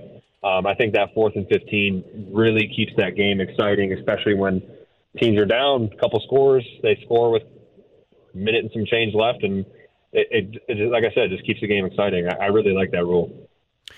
We're talking to Jake Sutherland, the Battlehawks tight end here in the Fast Lane on 101 ESPN. Uh, Jake, thus far, only two losses, and they, they came against the same team, uh, the DC Defenders. What What's one area that DC has excelled in thus far that, that you guys know, hey, we, we need to shore this up if we're going to make a deep run when it's all said and done? Um, just speaking from an offensive standpoint, I think their defense does a really good job of of mixing up coverages, hiding things very well. Um, they play with, with a lot of emotion. Um, they're like I said, I think they're a very good football team, but I, I have no doubt in my mind we'll see them a third time, and it should definitely be a different out, uh, outcome. Jake, uh, explain to me, and I think I, I understand the gist of it, but it is something that's very consistent with you as I've creeped along your life on Twitter, which is a, a great thing to do. It looks like you got engaged. Did you get engaged? Uh, married, actually, yeah. Wow. I mean, you just went for it totally.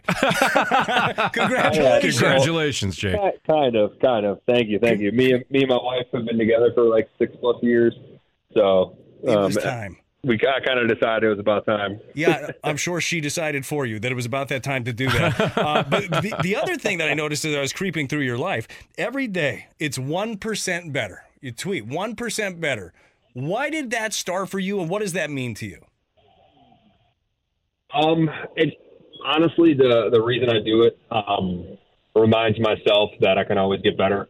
Um, and even like I like I always say, one percent better. Even if it's if I get one percent better on a daily basis, um, that's a lot of percentages throughout the month, throughout the week. Um, it shit adds up, right?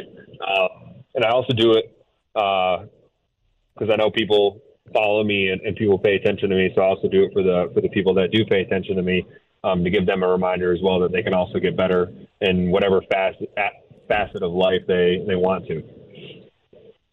Hey, uh, Jake, when it when it comes to, uh, I just want to make sure that you know if anybody wants to follow you on on Twitter, throw Oh. throw a shout out there. Well, I, I got you, Jake. At Jake Smash 004. Is that correct? Yes, sir. That's Instagram and uh, Twitter. There you go. All right. You so want to get 1% better. I mean, I just creeped along your life. You just got to follow from me. I'm in. I want to see, I want to get 1% better every day because I feel like I'm going the wrong direction, Jake, at times. It's uh it, it's difficult. Sometimes there's no uh, there's no straight path, but um, in all honesty, you choose your own path and, and you choose how bumpy or how smooth it is, depending on how hard you want to work. I like that. Absolutely. Well said. Jake, best of luck the rest of the season. Thank you so much for joining us. Appreciate you guys. Y'all have a good rest of your evening. You too. Thanks. That's uh, Jake Sutherland, Battlehawks tight end. Good stuff there. Good positive energy. I, uh, I I have one thing to say, which is two words. There's a hyphen in the middle. Caw. That's all I gotta say. I thought you were going to go something else. I really did. What do you think I was going to say? because we were leading. I mean, we are leading to, of course, to the cacao. But I thought, you know, with you, you're going to go a different different route. I don't know. Why would you think that? It, I- it was a Battlehawks interview. Yeah. Uh, Jake Sutherland was great. He's got big energy. You're not And conventional. I wanted to caca. Now, I do think actually, though, if we could get him back on the line, I would like to get his thoughts on conspiracy theories, where he's at with the JFK stuff, Bigfoot, Nessie. Like, there's a lot we could get into with him. Oh, 100%. Yeah. And get who- 1% better on those things. Yeah, definitely. We got to go through the conspiracy. I, th- I think we should dedicate an entire show to conspiracy theories. Well, we did get a five text. We did get a text from the 314. Can you guys discuss in the 3 o'clock hour where Jimmy Hoffa is buried? yeah, BT's got some some good thoughts on that. He he. I think you've narrowed it down to three places. I have. Yeah. I have. But So- I I know where it is, but I'll, I'll give you three just so not everybody starts digging around. Yeah, It's a nice place. Don't need you putting holes in it. Five fifteen. We'll we'll hit that. It's Fastlane on 101 at ESPN. You want some Snoop Dogg uh, tickets? For shizzle dizzle. Well, you're not eligible, but Oh. if you're listening, you are because we have your chance right now to win a pair of lawn tickets to see Snoop Dogg with Wiz Khalifa, Too Short, Warren G, and more. They're going to be playing at the Hollywood. Hold on, Warren G's Yeah, with Warren them G's too? with them, absolutely. And Too Short? That's correct. Ah, Too Short used to say one word all the time, and it made him rich. Uh huh. It's rhymed with rich. Sure. That's July 16th. They're going to be playing at the Hollywood Casino Amphitheater. Tickets now are now on sale, or you could text in to win free tickets 314 399 9646. Here's your question for today Snoop Dogg uh, did, did a small role in the movie uh, Starsky and Hutch. Yeah, he did. What was Snoop's name in the movie? If you have that answer, I know the answer, actually. Hand He down. Wore a fur coat. Nope. Uh, you're not eligible. 314 399 9646. If you're the 101st texter with the correct answer, you're going to go see Snoop Dogg on July 16th. There you have it. You like Starsky and Hutch? You like that movie? Yeah, solid. Absolutely. It's fine. The remake or the. Of course, the Yeah, remake. the The one that yeah. Snoop was in. Right. Yeah, Snoop Snoop wasn't was in the original, I imagine. Well, obviously, but I'm asking Yeah. which one that you No, like. that's fine. Yeah, with Owen, uh, with, um, With Ben and Owen? yeah. You like blondes or brunettes? blondes. Good, because I'll take anything. Uh, speaking of that, Jamie Rivers is with us at uh, 4:15. Jamie's going to join us from Detroit. Yeah, it's a perfect segue for Jamie. So we do have our sports six pack. Worst time to do this the uh, the Snoop Dogg tickets right now because I'm going to remind you that if you have a question, Marcia's got to sift through all the uh, the questions and also the Snoop Dogg references. Yeah, we're getting a lot of answers, not questions, to this uh, text line. well. Send in a question too because we got our sports six pack next in the fast lane. We're right back to the Fast Lane Podcast, presented by Dobbs Tire and Auto Centers on 101 ESPN. I have a question. It's time for the Fast Lane to answer your sports questions. I want to ask you a bunch of questions. I want to have them answered immediately. Answer the question. Answer the question. Asking me all these weird questions. Answer me! The Sports Six Pack is refreshed by Schlafly Beer, the original St. Louis craft brewery.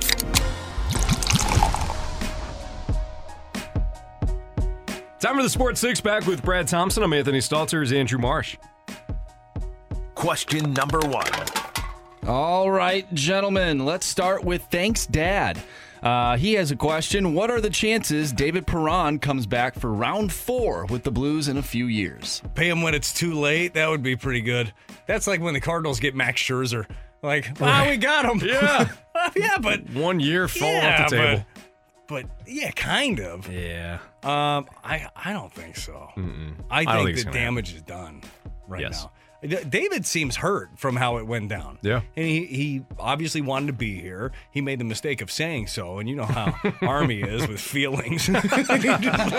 oh, do Oh, ya? you got some feelings, Oh, do you? Yeah, Ryan said that here. too.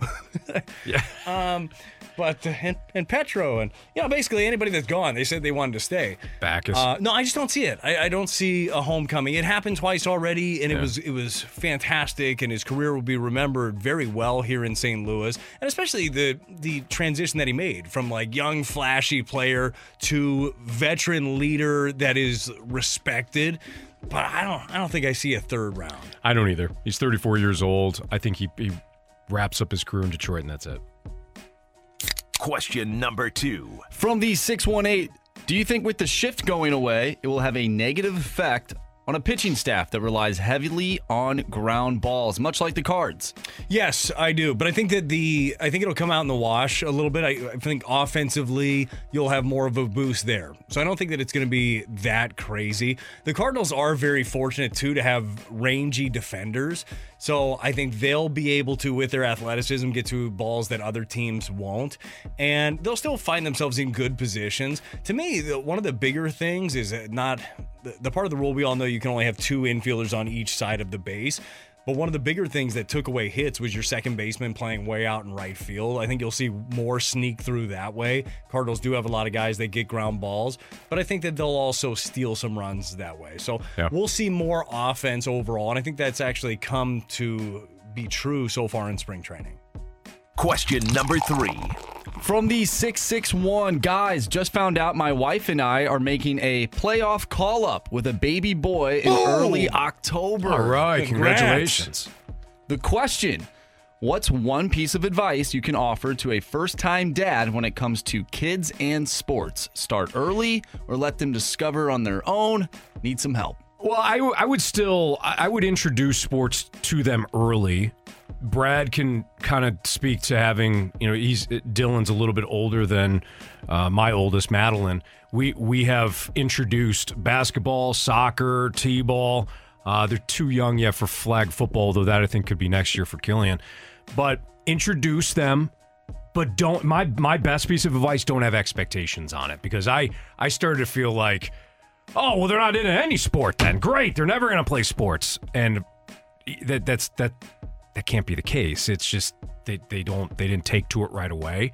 Don't compare them to other kids either. Madeline's six but she's a young six because she was born in the summertime. So kids her age are actually a full year older It's a huge than difference. she is. Huge it's a difference. massive difference. And i'm sitting there like i'm failing her Look at Susie. Susie's out here uh, deacon everybody in the soccer field. Yeah, she's also a year older and likely on PEDs. Probably, or have Seen older brothers. parents, so don't you know. compare. Don't have expectations. It's all about it, exposing them to a sport. You may go through five sports before they realize either I like this one, or I haven't found mine yet, or I like to, you know, I'd rather, I don't know, play guitar, whatever Yes. it is. Uh, so that'd be my best best piece of fight because you don't want to you don't want Yeah. you don't want pressure. Dude, find what they love to do. And I would say along those lines, because I agree with you, have everything out there. Because that's one, one of the biggest things, specifically more so with my son who's into more sports. Uh, I don't want him to feel like, "Ah, it's like, a dad play baseball, I got to play baseball, I got to Right. love it. Like, and I feel like he falls into that sometimes where he feels like he's got to say the right thing or do it. like, I, I told him, I go, I don't care. If you love soccer, I'm going to love soccer. I'll figure it out. Yeah. Found out that you guys don't do a jump ball or anything right at the beginning. There's no kickoff, there's no nothing. it out there. You just go boop, and then we're off and playing. Just like the city, they're doing it, aren't they? Yeah, With- 4-0. Yeah, look at them go. Uh, but I would also say this, uh, along the lines of introducing them to everything.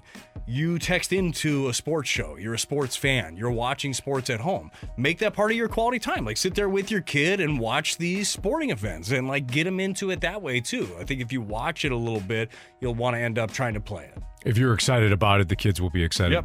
Typically, the kids will be excited too. You don't usually have kids that are like, uh, like, oh, I love Star Wars. Like, do your parents like Star Wars? No, Right. No, they, they're into what you're into. Yeah, unless you know somebody in their class is really into Star Wars. That that has happened too.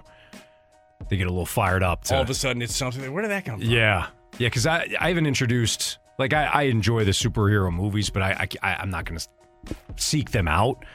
And all of a sudden, Killian Killian starts spouting off some superhero stuff. He's like, and I'm like, well, where did this come from? Well, that's because One of his guys in his class. Killian's basically the Hulk, though. That kid can smash things.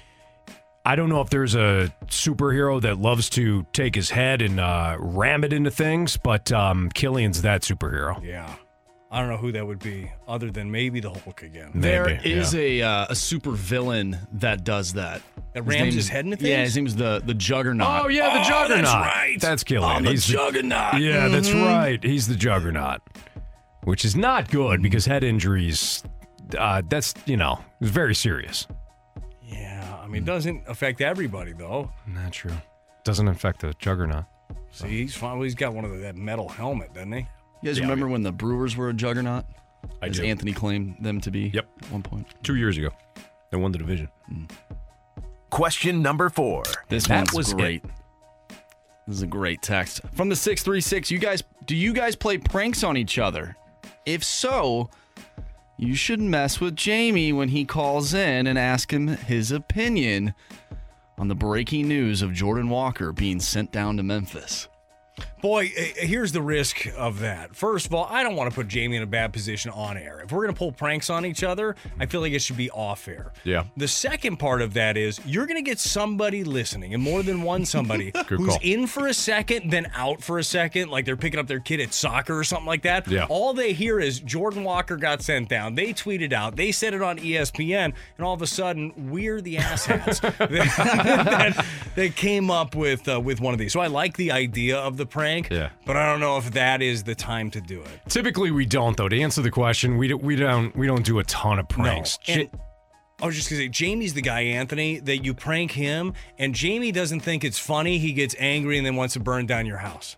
yeah, and then he actually does it. Correct. It's like who's laughing Yeah. now? It's like, ha ha ha. That Right. was, that was fun for a minute until Jamie did Jamie things. Exactly. Speaking of head injuries, my God. Yeah, a couple probably. He's the guy that will steal your tires and put them in an ice rink and make you go Make on a go- scavenger exactly. hunt to find them. So Yeah. maybe we shouldn't do that. I've thought about getting Jamie back for the time that him and Michelle and Randy had the comedian come on the four o'clock. uh, Ira? Yes, the gauntlet, and act like he was a uh, dedicated super fan That's to me. right. And I had no idea what was going on. I've thought about it, and then I'm way like, too eh. many things about you. Yeah, Greg Yes. Warren played a really Greg good Warren, that's who role. it was. Yeah, Greg did great. Warren, fan of the or uh, friend of the show. I know he listens a lot. Yeah, he played uh, he played Ira and he played Ira well. He did. Yep.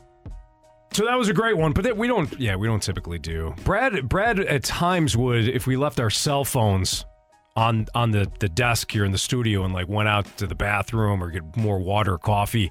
Brad would turn your ringer on. Yeah. And then call you. yeah, I would do that to Randy, Randy. sometimes too. Yep, you do that. He would just have his. Didn't even have to pull any pranks. I was like, let's just check. Let's check Randy today. I also one time, and it was terrible, and I don't even remember who it was that passed away. It wasn't a cardinal, but it was a, a baseball figure, somebody big, uh, and we had Danny Mack on, and uh, he was. You know, breaking it down, he was great. I called his cell phone Oh, it, and it rang, and it threw him off. And he's like, "What? what? I remember was that. like, I couldn't help myself. What you like, I wonder if his cell's on. You hear it ring and then he Uh, fumbles. I got problems. I don't know. Anything for a laugh, Anthony. I guess. All right, we've got the gauntlet next on 101 ESPN. Back to the Fast Lane Podcast, presented by Dobbs Tire and Auto Centers on 101 ESPN.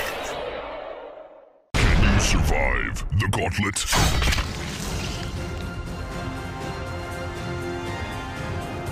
405, your time check is brought to you by Clarkson Jewelers, an officially licensed Rolex jeweler. Randy beat me yesterday in the gauntlet. It was a walk off, and uh, Randy a little closer than I was on the answer. So Randy advances to round two now of the gauntlet. What's up, Randy?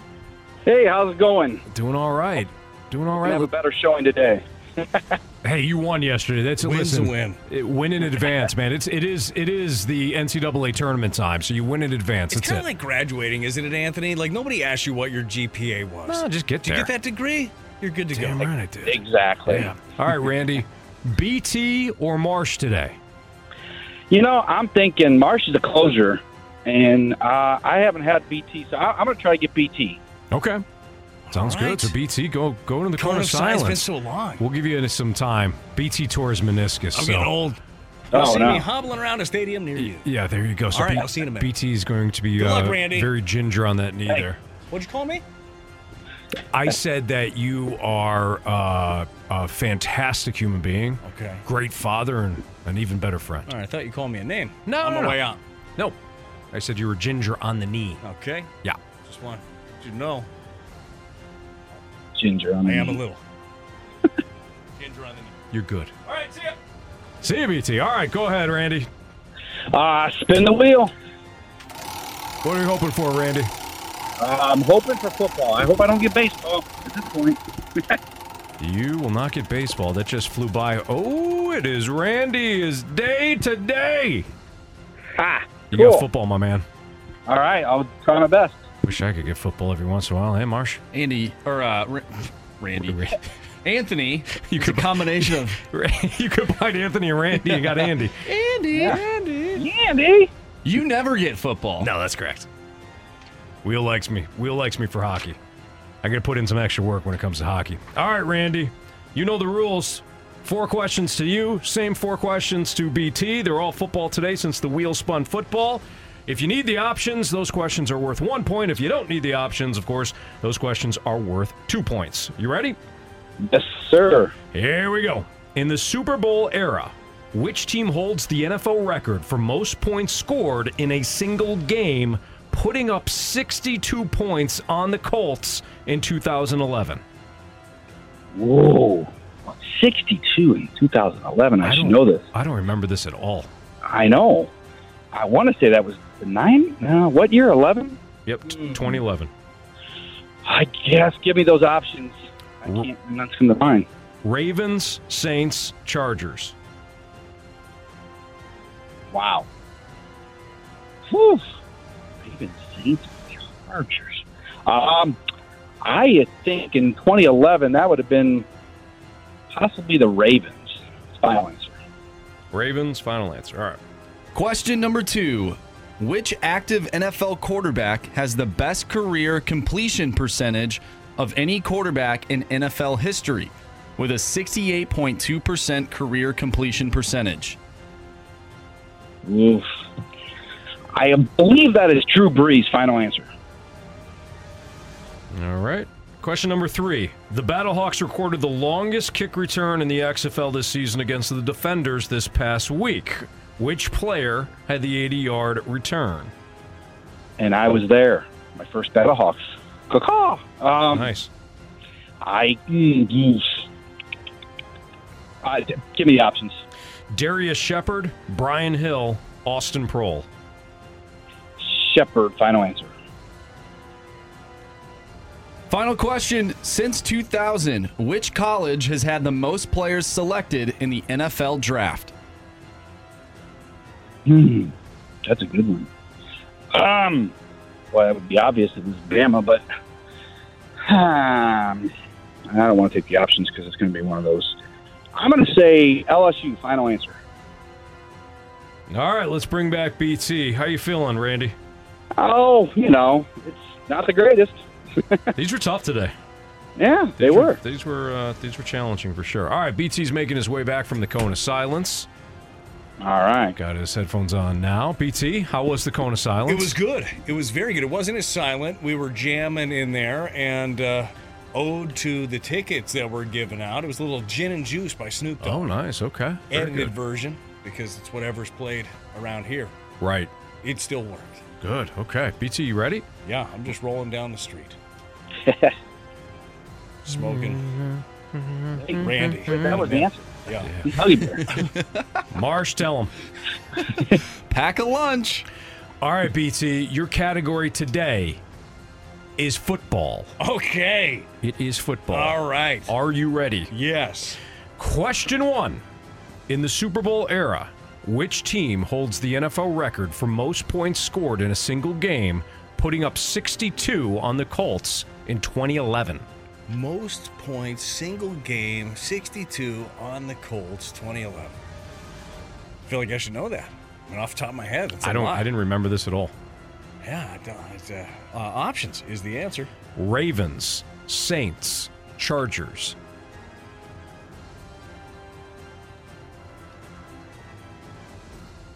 And this is uh, this is in in the Super Bowl, right? No, this is uh, in the Super Bowl era. Ah, Which team holds the NFL record 'Cause I for thought most you were really points doing me a scored in solid with the single AFC game? teams. no. Yes, in the Super Most Bowl era. points. All right, I am gonna go. I'm gonna go with the Saints. I'm gonna go Drew Brees and the Saints, doing it and doing it well. Final answer? Yep.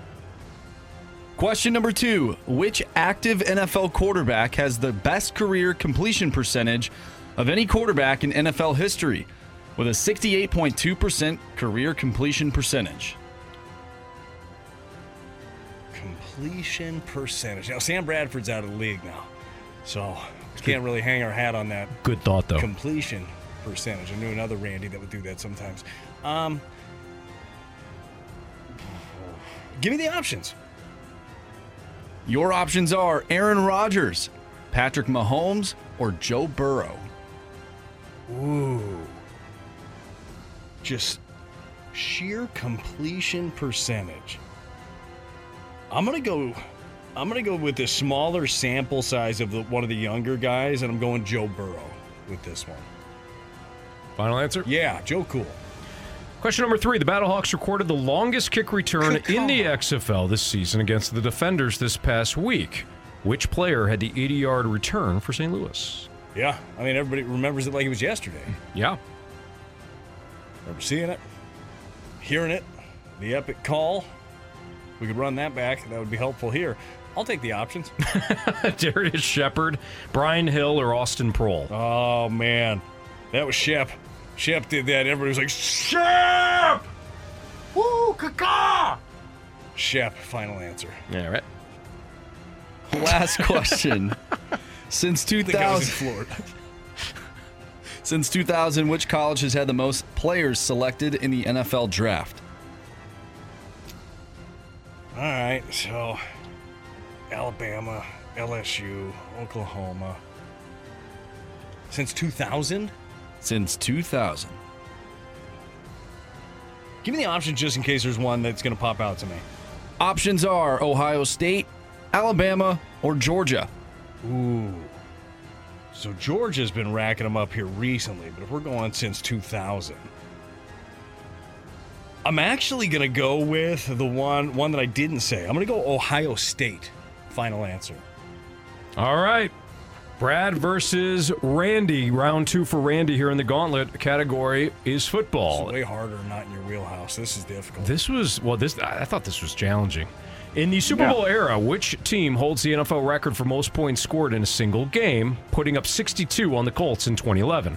Randy, you went with the Ravens. BT, you went with the Saints. Correct answer is it's the Saints. BT up one nothing. The Saints scored 62. Which Remember like it was active which active NFL quarterback has the best career completion percentage of any quarterback in NFL history with a 68.2% career completion percentage? Randy, you went with Drew Brees. BT, you went with Joe Burrow. Correct answer is Joe Burrow. BT up ah. 2 0. Randy went for it though. He did. He we Appreciate no that. options on that one. Yeah, the Battlehawks recorded the longest kick return in uh, in the XFL this season against the DC Defenders this past week. Which Shep! which player had the 80-yard return for St. Louis? Randy, you went with Darius Shepard. BT, you went with Darius Shepard. He remembers it. He was Fans are there. going nuts. Randy was there. Correct answer is Everybody on three. One, two, three. Shep. Darius Shepard is the correct answer. BT up three to one now over Randy. Since 2000, which college has had the most players selected in the NFL draft? Randy, you know where this is going. You said LSU. Really good guess. You didn't need the options. However, LSU was not one of the options. We knew that because BT asked for him. BT, you said Ohio State. Correct answer is The Ohio State University. Randy. You have chosen poorly. You lose. Not today. BT says, man, this wasn't in my wheelhouse, and then got every single one correct with the options. BT wins today, four to one over Randy. Sorry, Randy. No problem. Awesome job, BT. Thank you, Randy. Appreciate you listening. Appreciate you fighting against us. Uh, no problem, man. Take it easy, y'all. All right, I'd like to thanks, dedicate Randy. this one to Shep. Yeah. Remember that like it was yesterday. What a moment it was. I mean, the Battle Dome was rocking. Everybody was cawing left and right. Yep. New friends were made. Probably a baby or two. I mean, that's how exciting the moment was. Yeah, maybe. Sure. Shep out Yeah, there. maybe. Good call. Bunch of that. little Sheps running around in nine months. Probably. One of those moments. Yeah, definitely. It's Yeah. like co- it was like the COVID pandemic time where Really was. a lot of babies. Just getting know. pretty excited up in the dome. Yeah. Minus the uh, virus, which is good. You Yeah. know, it's really good. Wow, you got something, Yeah. but not that. Nope. Jamie Rivers, live from Motown next on 101 ESPN. We're right back to the Fast Lane Podcast, presented by Dobbs Tire and Auto Centers on 101 ESPN.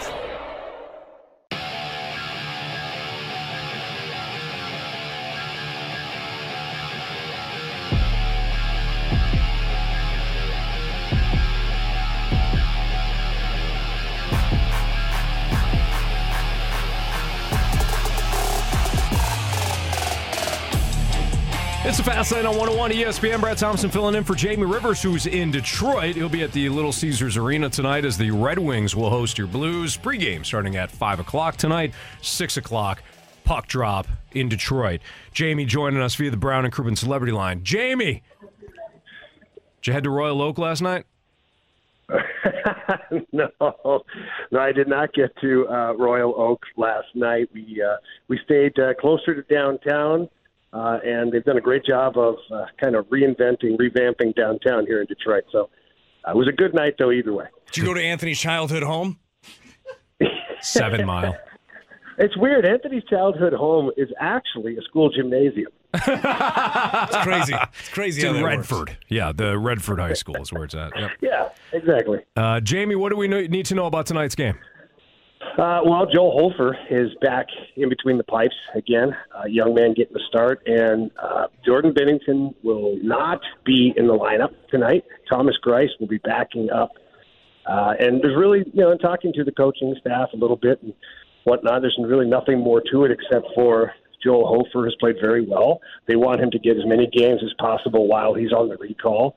And Thomas Greiss, this is his first time back in Detroit since being traded, and they felt like it was a, a good move to have him be the backup, at least be in the lineup uh, tonight against his old team. So nothing more at this point, anyways, to read into, except for that Jordan Binnington got a little extra work today, and they're looking to get him back going here real soon. That being said, though, Jamie, like, how do you think that sits with Binner uh, not dressing for a game? Uh, Like, do you think that even if it's laid out to him perfectly, just like you laid it out, with the way things have been going, how do you think that that hits him? Oh, I think he's probably pissed off. You know, I mean, look at he's a he's a competitive guy. He's a world class athlete. He's a Stanley Cup champion, and quite honestly, the first starting goalie Stanley Cup champion in Blues history. So to come back from your suspension and then not play because of a younger guy that's playing well at this moment, that's tough to understand. And from an organization standpoint, you know, I understand what they're doing. You know, this this season is it's not a write off, but you're not making the playoffs. You've got a young man in Joel Hofer who you want to see what's going on, and you want to see if he can continue to handle the workload. You have an established goalie like Jordan Binnington that has a contract left that has played very well this year. So you're kind of bobbing and weaving, you know, young guys and new guys in and out of the lineup. But the guys who are your mainstays, like Jordan Binnington, a guy who's been here for a while and he's your number one goalie, I guarantee that rubbed him the wrong way. So it'd be interesting to see, you know, how he bounces back in the next start that he gets with Blues. Jamie, when you look, uh, well, you know what? Let's let's talk about David Perron. You were there the other night, and we didn't get your your chance. We didn't uh, get a chance to talk to you about his return. You were there on the bench, or in between the benches, I should say, uh, for the tribute. And of course, you know David Perron very well. And with the game being in Detroit tonight, uh, good time to talk about him again. What did you think of the tribute? What did it mean to you? Oh man, I tell you what, I don't understand. I I, I talked to David today following morning skate, and I asked him. I said, "How the heck did you go out there and play your shift after?" Like I would have had to sit on the bench and kind of refocus a little bit because it was a tearjerker. I mean, there was a lot of great moments, and the Blues did a fantastic job. I mean, they captured everything from when he was a young man coming into St. Louis to where he's finally lifting the Stanley Cup and celebrating that moment. And the crowd was on their feet. Uh, every player from the Blues bench was on the ice, tapping their sticks. The coaching staff was clapping. Like it was a massive sign of respect for a player, and he was moved. He had you know his tears coming into his eyes a little bit. He was trying to fight it, and it's a difficult situation for a guy like that. And then he stayed on the ice and tried to play his next shift. And he was laughing today. Said, uh, "Yeah, I think I had two turnovers that shift." He's like, "My head wasn't wasn't really into it, but no, I thought the tribute was fantastic. I mean, it was a, just a great job by the Blues and." Such a classy move by the players and the coaching staff and all the fans at the same time, just showing how much he was appreciated here in St. Louis. Yeah, allergies are tough this time of year, aren't they?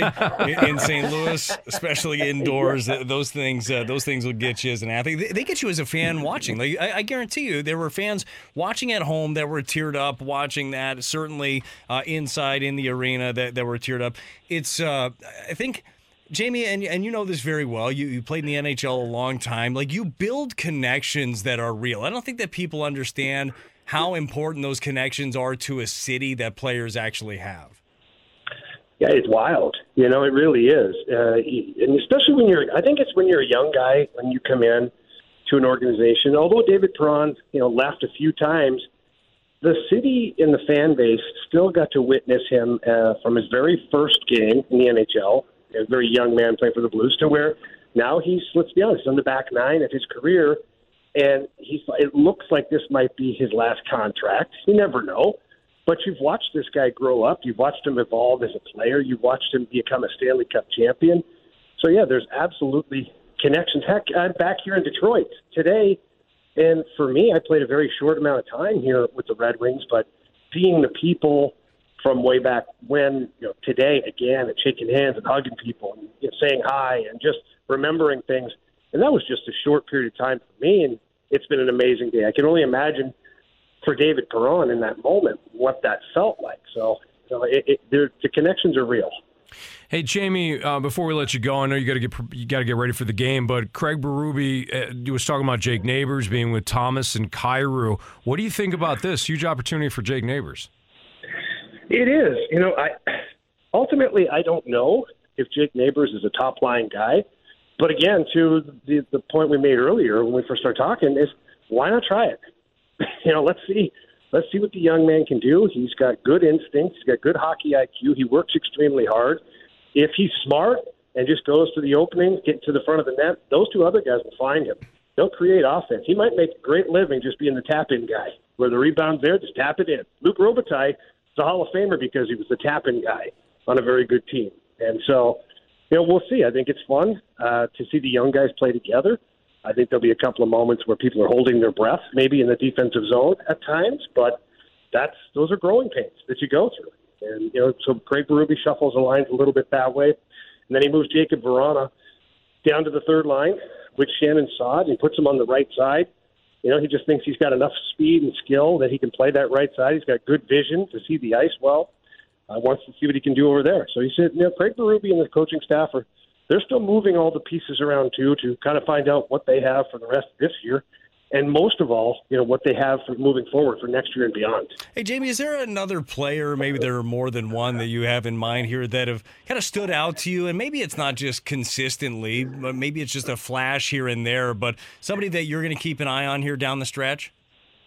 Yeah, you know, obviously all the young guys. I think it's fun to watch those guys. You know, Kapanen and Vrana. I think that everybody's going to have eyeballs on them just because of the tough go that they had before they got here, and everybody's always going to say, "Well, okay, but how long can they keep it up?" And I'm one of those guys. I am. I'm going to be like, "Okay, well, when does the bubble burst, or does it?" So those two guys for sure. Thomas and Kyrou, I want to see if they can continue to create offense day in and day out with tough matchups against some of these teams that are going to get ready for the playoffs. And then, you know, a guy like Marco Scandella. I know that sounds wild to pull that one out of thin air, but he's played really well lately. And talking to him and the training staff, he's battling injuries almost from the moment he started here with the Blues.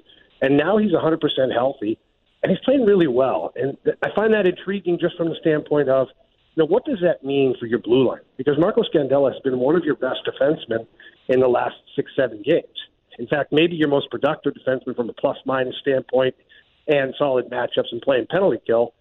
So again, what does that mean for the Blues moving forward? If Marco Scandella can be in your lineup, you know, what do you do with the pieces that you have? Because Army's got some young pieces, he's got some big contracts, he's got some older players.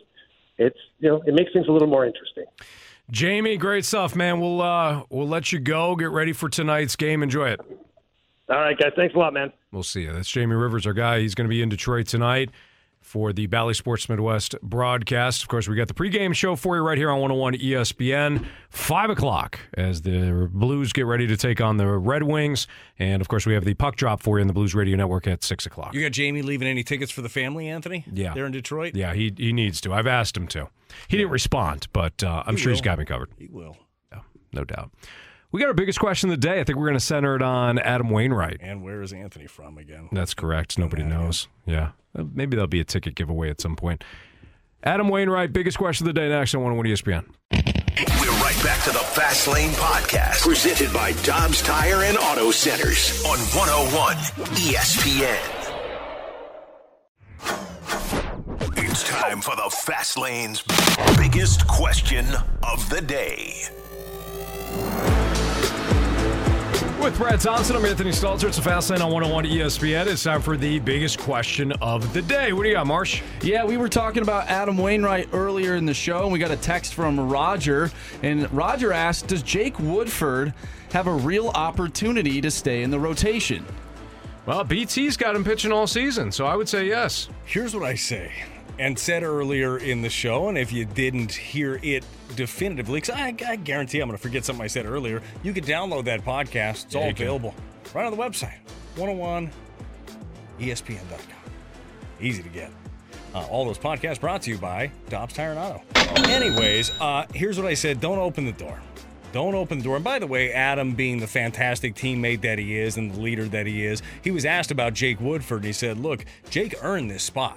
He said, and it uh, just so happened, as you mentioned the other day and again earlier, Anthony, that uh, these things work themselves out. He said, an old man pulls a muscle, and all of a sudden you're in the rotation. I can see Jake Woodford at 26 years old with the learning that he's done over the last couple of years, the taste of the big leagues, but the yo yo back and forth, that's freaking maddening, Anthony, especially when you have the skill set that he has. He came into spring training wanting to win a job and expecting to win a job. And that's exactly what he did. He won a job in the bullpen, and he was going to serve as that swing role, all right? Guy that can eat up some innings for you, but you could also trust him to get some big outs. Well, now he slides right into the rotation, and I don't see this as holding the spot for Waino. I see this battling out with everybody else to stay in the rotation. Now, if everybody is back and healthy, he's the obvious one that's out of it because he doesn't have a contract uh, after this year. Actually, only Matz has a contract after this year, but he's not making significant money and he's a maneuverable piece with options. But I really could see him taking advantage of this, Anthony, and making it a very difficult decision for Oli Marmol and company. Well, that's the thing, though. If uh, when when Adam Wainwright is ready to come back, it, do you do you envision Adam Wainwright not going right back into the rotation? Does this become a Jake Woodford versus somebody else conversation? Could I mean, if uh, just to throw out, it doesn't matter who the name is. Like if Jack Flaherty's struggling, well then okay, well Jake, you stay in. The name of the game is to win. And the name of the game is to put your best starters out there if you can. We do realize that contracts play, and contracts are going to continue to get more and more opportunity. Um, with, with Wainwright, when he's able to to come back, and maybe if Jake Woodford is throwing the hell out of it, and so is everybody else in this rotation, maybe you give Waino even more time. Say, hey, we need you to build up even further so you're ready, even more ready down the stretch. Maybe instead of one month, it's six weeks, or if it was six weeks, it could be eight weeks. Who knows? Like Yeah. to, to build him back up. And I hope for Waino, it's a very speedy recovery. I said this before. From a fan standpoint, it's disappointing to not see him on the mound on opening day. I think we all wanted to see that. Adam in his final year, opening day yet again. Uh, but we're not going to get that opportunity. But w- when he comes back, I don't see Adam coming back in the bullpen. I don't see there being value Right. there for Adam in the bullpen. I don't think that he is. Can any of these starters outside of Woodford go Jack. to the pen? Jack could. Flaherty. and I think that Jack would have a good uh, mentality for it. But the hope is that he would never be in this conversation to put in there. But that's hope. You know, you could hope in one. hand- You know, don't even worry about Nah, that. But yeah. you could. You should not best say laid that. plans. Best laid plans. Yes, those things add up. You know what I mean? Yep. That's, that sure does. That sure adds up when you say stuff like that. But uh, no, I, I think that this is right now, and I I say this cautiously.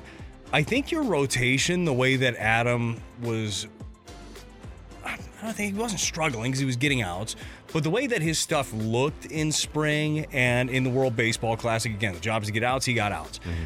I don't think that your rotation takes a step back right now with Jake Woodford in it. Yeah. Adam will take some time. He'll get healthy. He'll be ready to go when the games mean the most down the stretch. Because I, I really do think, or I don't think, I don't think that Adam was going to be able to ramp up for the World Baseball Classic and be able to keep that same intensity and stay healthy all the way through October. I think it's going to be very difficult to do at 41 years old. So now he gets a little bit of a reset here. I don't think this is the worst thing in the world. No, it may it may work out for everybody that he has a little bit of a delay now. You're not having him eat up a bunch of innings early on, and those innings can be allocated to the end of the year. At least that that's the thought. It, it never seems to work out that way, but there is something to that where it's like, hey, he's not gonna he's he's not gonna pitch all season now. Yeah, no, I, I, will say this too, though. On the the flip side of it, T Bone Tanner had a really really good point early on as those guys were talking on BK and Ferrario about how you need the innings, especially early. Adam is your innings eater. Like that's the guy that you really don't care about other things. It's like, hey, go out there. Oh, pitch count, pitch count be darned. Okay, like Adam's your pitch count. Adam's going to go do his thing, and he's really the only guy in that rotation that has that ability to do so, and you trust him to be able to do that. And that's where our conversation earlier about this open spot in the bullpen now, as Woodford presumably slides into the rotation. I feel like you're going to need somebody there, or at least build somebody up and get them ready to eat some innings because it's going to be important. I think you're going to need a couple of bridge guys, especially early on. That's Brad Thompson. I'm Anthony Stalter. One other Cardinal note Andrew Knizner has beaten out Tres Barrera for the backup catcher position, according to Derrick Goold. I would just say he got the job. You know what I mean? He got the job. Got the job done. Did he beat him out or did he get the job? He got the job. He retained the job. Yeah. He gr- he was grinding it out. He hit little pepper shaker. He hit uh, 95 in spring training. Yeah, he'll turn around 95 like that. You try to throw a 95 mile an hour fastball, boom, he's on it. That's what you're talking about, right? I'm not talking about Nolan Arenado. No. heater, I'm not back talking where he about, came from. Nope, not talking about Jordan Walker. I'm talking about uh, Andrew Knizner only hitting 95.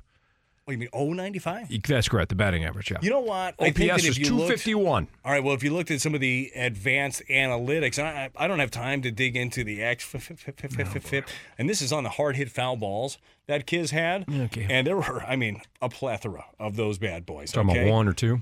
There was a lot. I mean, more hard More hit than foul one? balls than there were hard hit balls in play. You know what I mean? For Kiz, Hmm. I still think we talked about this earlier before this news. I think it's the right decision. Have him there. I'm sure that every at bat he's put the the a world of pressure on himself. He knows this staff. The the guys love him. Uh, Waino has talked about throwing to him. He likes throwing to him. Uh, he was Mikolas's guy last year. Miles had a really good year. It seemed that Kiz was always the guy behind the plate, or generally the guy behind the plate when he was uh, he was out there. I think this is the right decision early on. We'll see though if Contreras gets a ton of at bats at the DH spot, uh, if I, I think it could be something that could change midstream. Well, like a trade. Like you said earlier, Anthony Yeah. said he would bring in somebody that has no knowledge of the Cardinals pitching staff at all, put him on the team right now. That's correct. And I li- you're you're bold, Anthony. Yeah. not always Sometimes- right, but you're bold. You have to think outside the box. Right. PT. Yes, Thinking about somebody that could hit and catch. I know. That's I, I was totally thinking inside the box of Mhm. guys that know this team, but I like the way that you did it. Well, to expand your thought process a little bit, BT, that uh, if you learned anything today, I hope it's that. Andy, that's the second best take you've had today. Thank you. First one is about JFK. For Yeah, sure. th- absolutely. And conspiracy theories. It was actually Mhm. the best take Anthony's had in the history of his takes on this show. That was from the text line 314 399 We literally got that text, to which I replied, I see, a, I know when I see a crap, cha- uh, crap sandwich. There was no bread on that, Anthony. no, it was, an open meat. face. It was Yeah, just, an open face crap sandwich. It was like crap soup, basically. You know? Seems like more of a stew. Yep. Yeah, it was a stew. Hearty. Crap, a crap stew. Yeah, Hardy. Either way, I appreciate the. Uh, It was a good take, is what we're saying. mm-hmm. Thanks. What you missed? Criticisms, compliments next. We're right back to the Fast Lane Podcast, presented by Dobbs Tire and Auto Centers on 101 ESPN.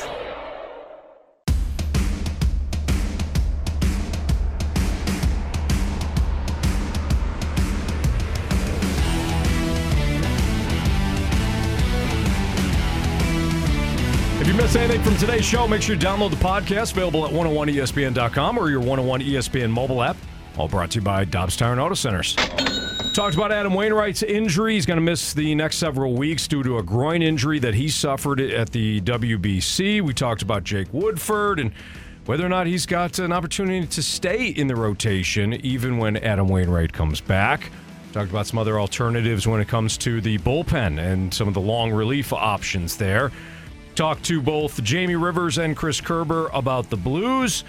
Jake Sutherland of the Battlehawks, the tight end, what was like, to, what, what's it been like to play for AJ McCarron, and uh, got into a little bit of some conspiracy theories about the JFK assassination. I think Anthony had the covered a lot best take, best take that he's ever had on this show. That's just not me saying it. Text line said it as well. Air Comfort Service text line 314 399 9646. It's all part of the podcast. Don't want to miss it. Marsh, we got any criticisms or compliments? Yeah, let's start right there, actually, uh, with your best take ever. You said it was a crap sandwich, an open face crap sandwich. The text line helping us out with the, the soup uh, from the 661 Crapastroni soup. There we go. I like that.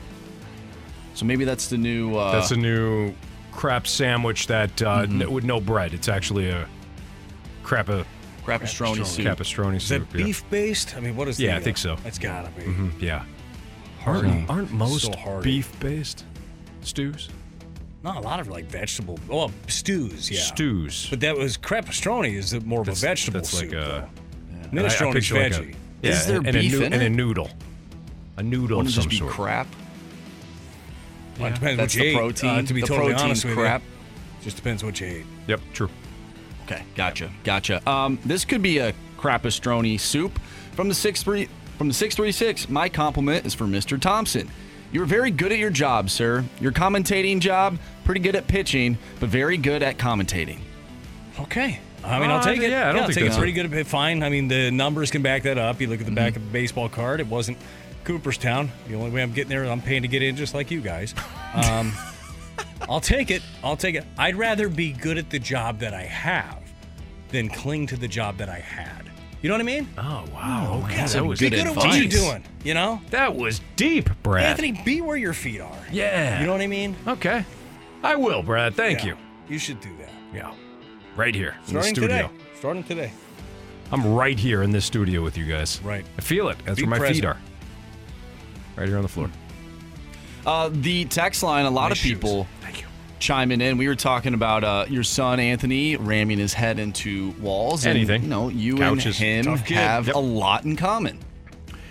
Uh, yeah, yeah. Um, love how we keep bringing up the fact that I smashed my face right into the side of a pool while People don't forget. trying to play. Uh, I don't know what game we were playing, Marco Monster or something. Yeah, we- I think it was their version of Monster, where I'm the monster in the pool. Well, the monster uh, shot off one end, thought he was going to go end to end, Brad. Mm-hmm. You know, I thought I had a good, I don't know, 50 or so feet. Yeah. Before I would touch the wall. Turns out I had about three feet, and I fired right off, and I didn't get the hands up enough because you don't put your hands up until late in the process. And I stopped uh, my my momentum with my face. In fairness, Anthony, it's the first time that you had swam in that pool. I've actually been down there a lot. It's No, my I know. It's at your parents' parents' pool. home. Yeah. Yeah. yep, that's tough. Either in way, fairness, Anthony, you've been drinking heavily. now that is true. Yeah. So, That is true. I mean, at least you knew up from down. Yep, that's true. That helps. Mm-hmm. That's why you're here today. What's your name? Yeah. Anthony. Yeah. From the 314. Anthony, I hope you're able to study hoc- hockey references before the show tomorrow. Maybe entering the darkness could help too. I'm going to do that. I like to reflect, and when somebody says something like that, go in the darkness, study, study your NHL. Uh, I think I'll do that. So I'm going to go to Wyoming. They got a darkness retreat there. And, and just study hockey Yeah. references? Now it's going to be tough because I'll be in darkness. But maybe if I just mentally think about the answers, they'll come to me. Now, do you get to use an audio book if you were going to to read up or not read up No, but I don't listen? think so. Can you use you just can't use any device. You got to be there with your own head. Like that's I think that's what Hmm. it's about is breaking yourself down. It's not entertaining yourself in the darkness with audiobooks. Well, I don't know. If that then I don't know if this is going to help, guys, with the Gauntlet oh. 2.0. No. I'm terrified to be with my own thoughts for that long though. Could you ima- could you do 24 hours No. uh, just straight darkness? No. Nothing. No.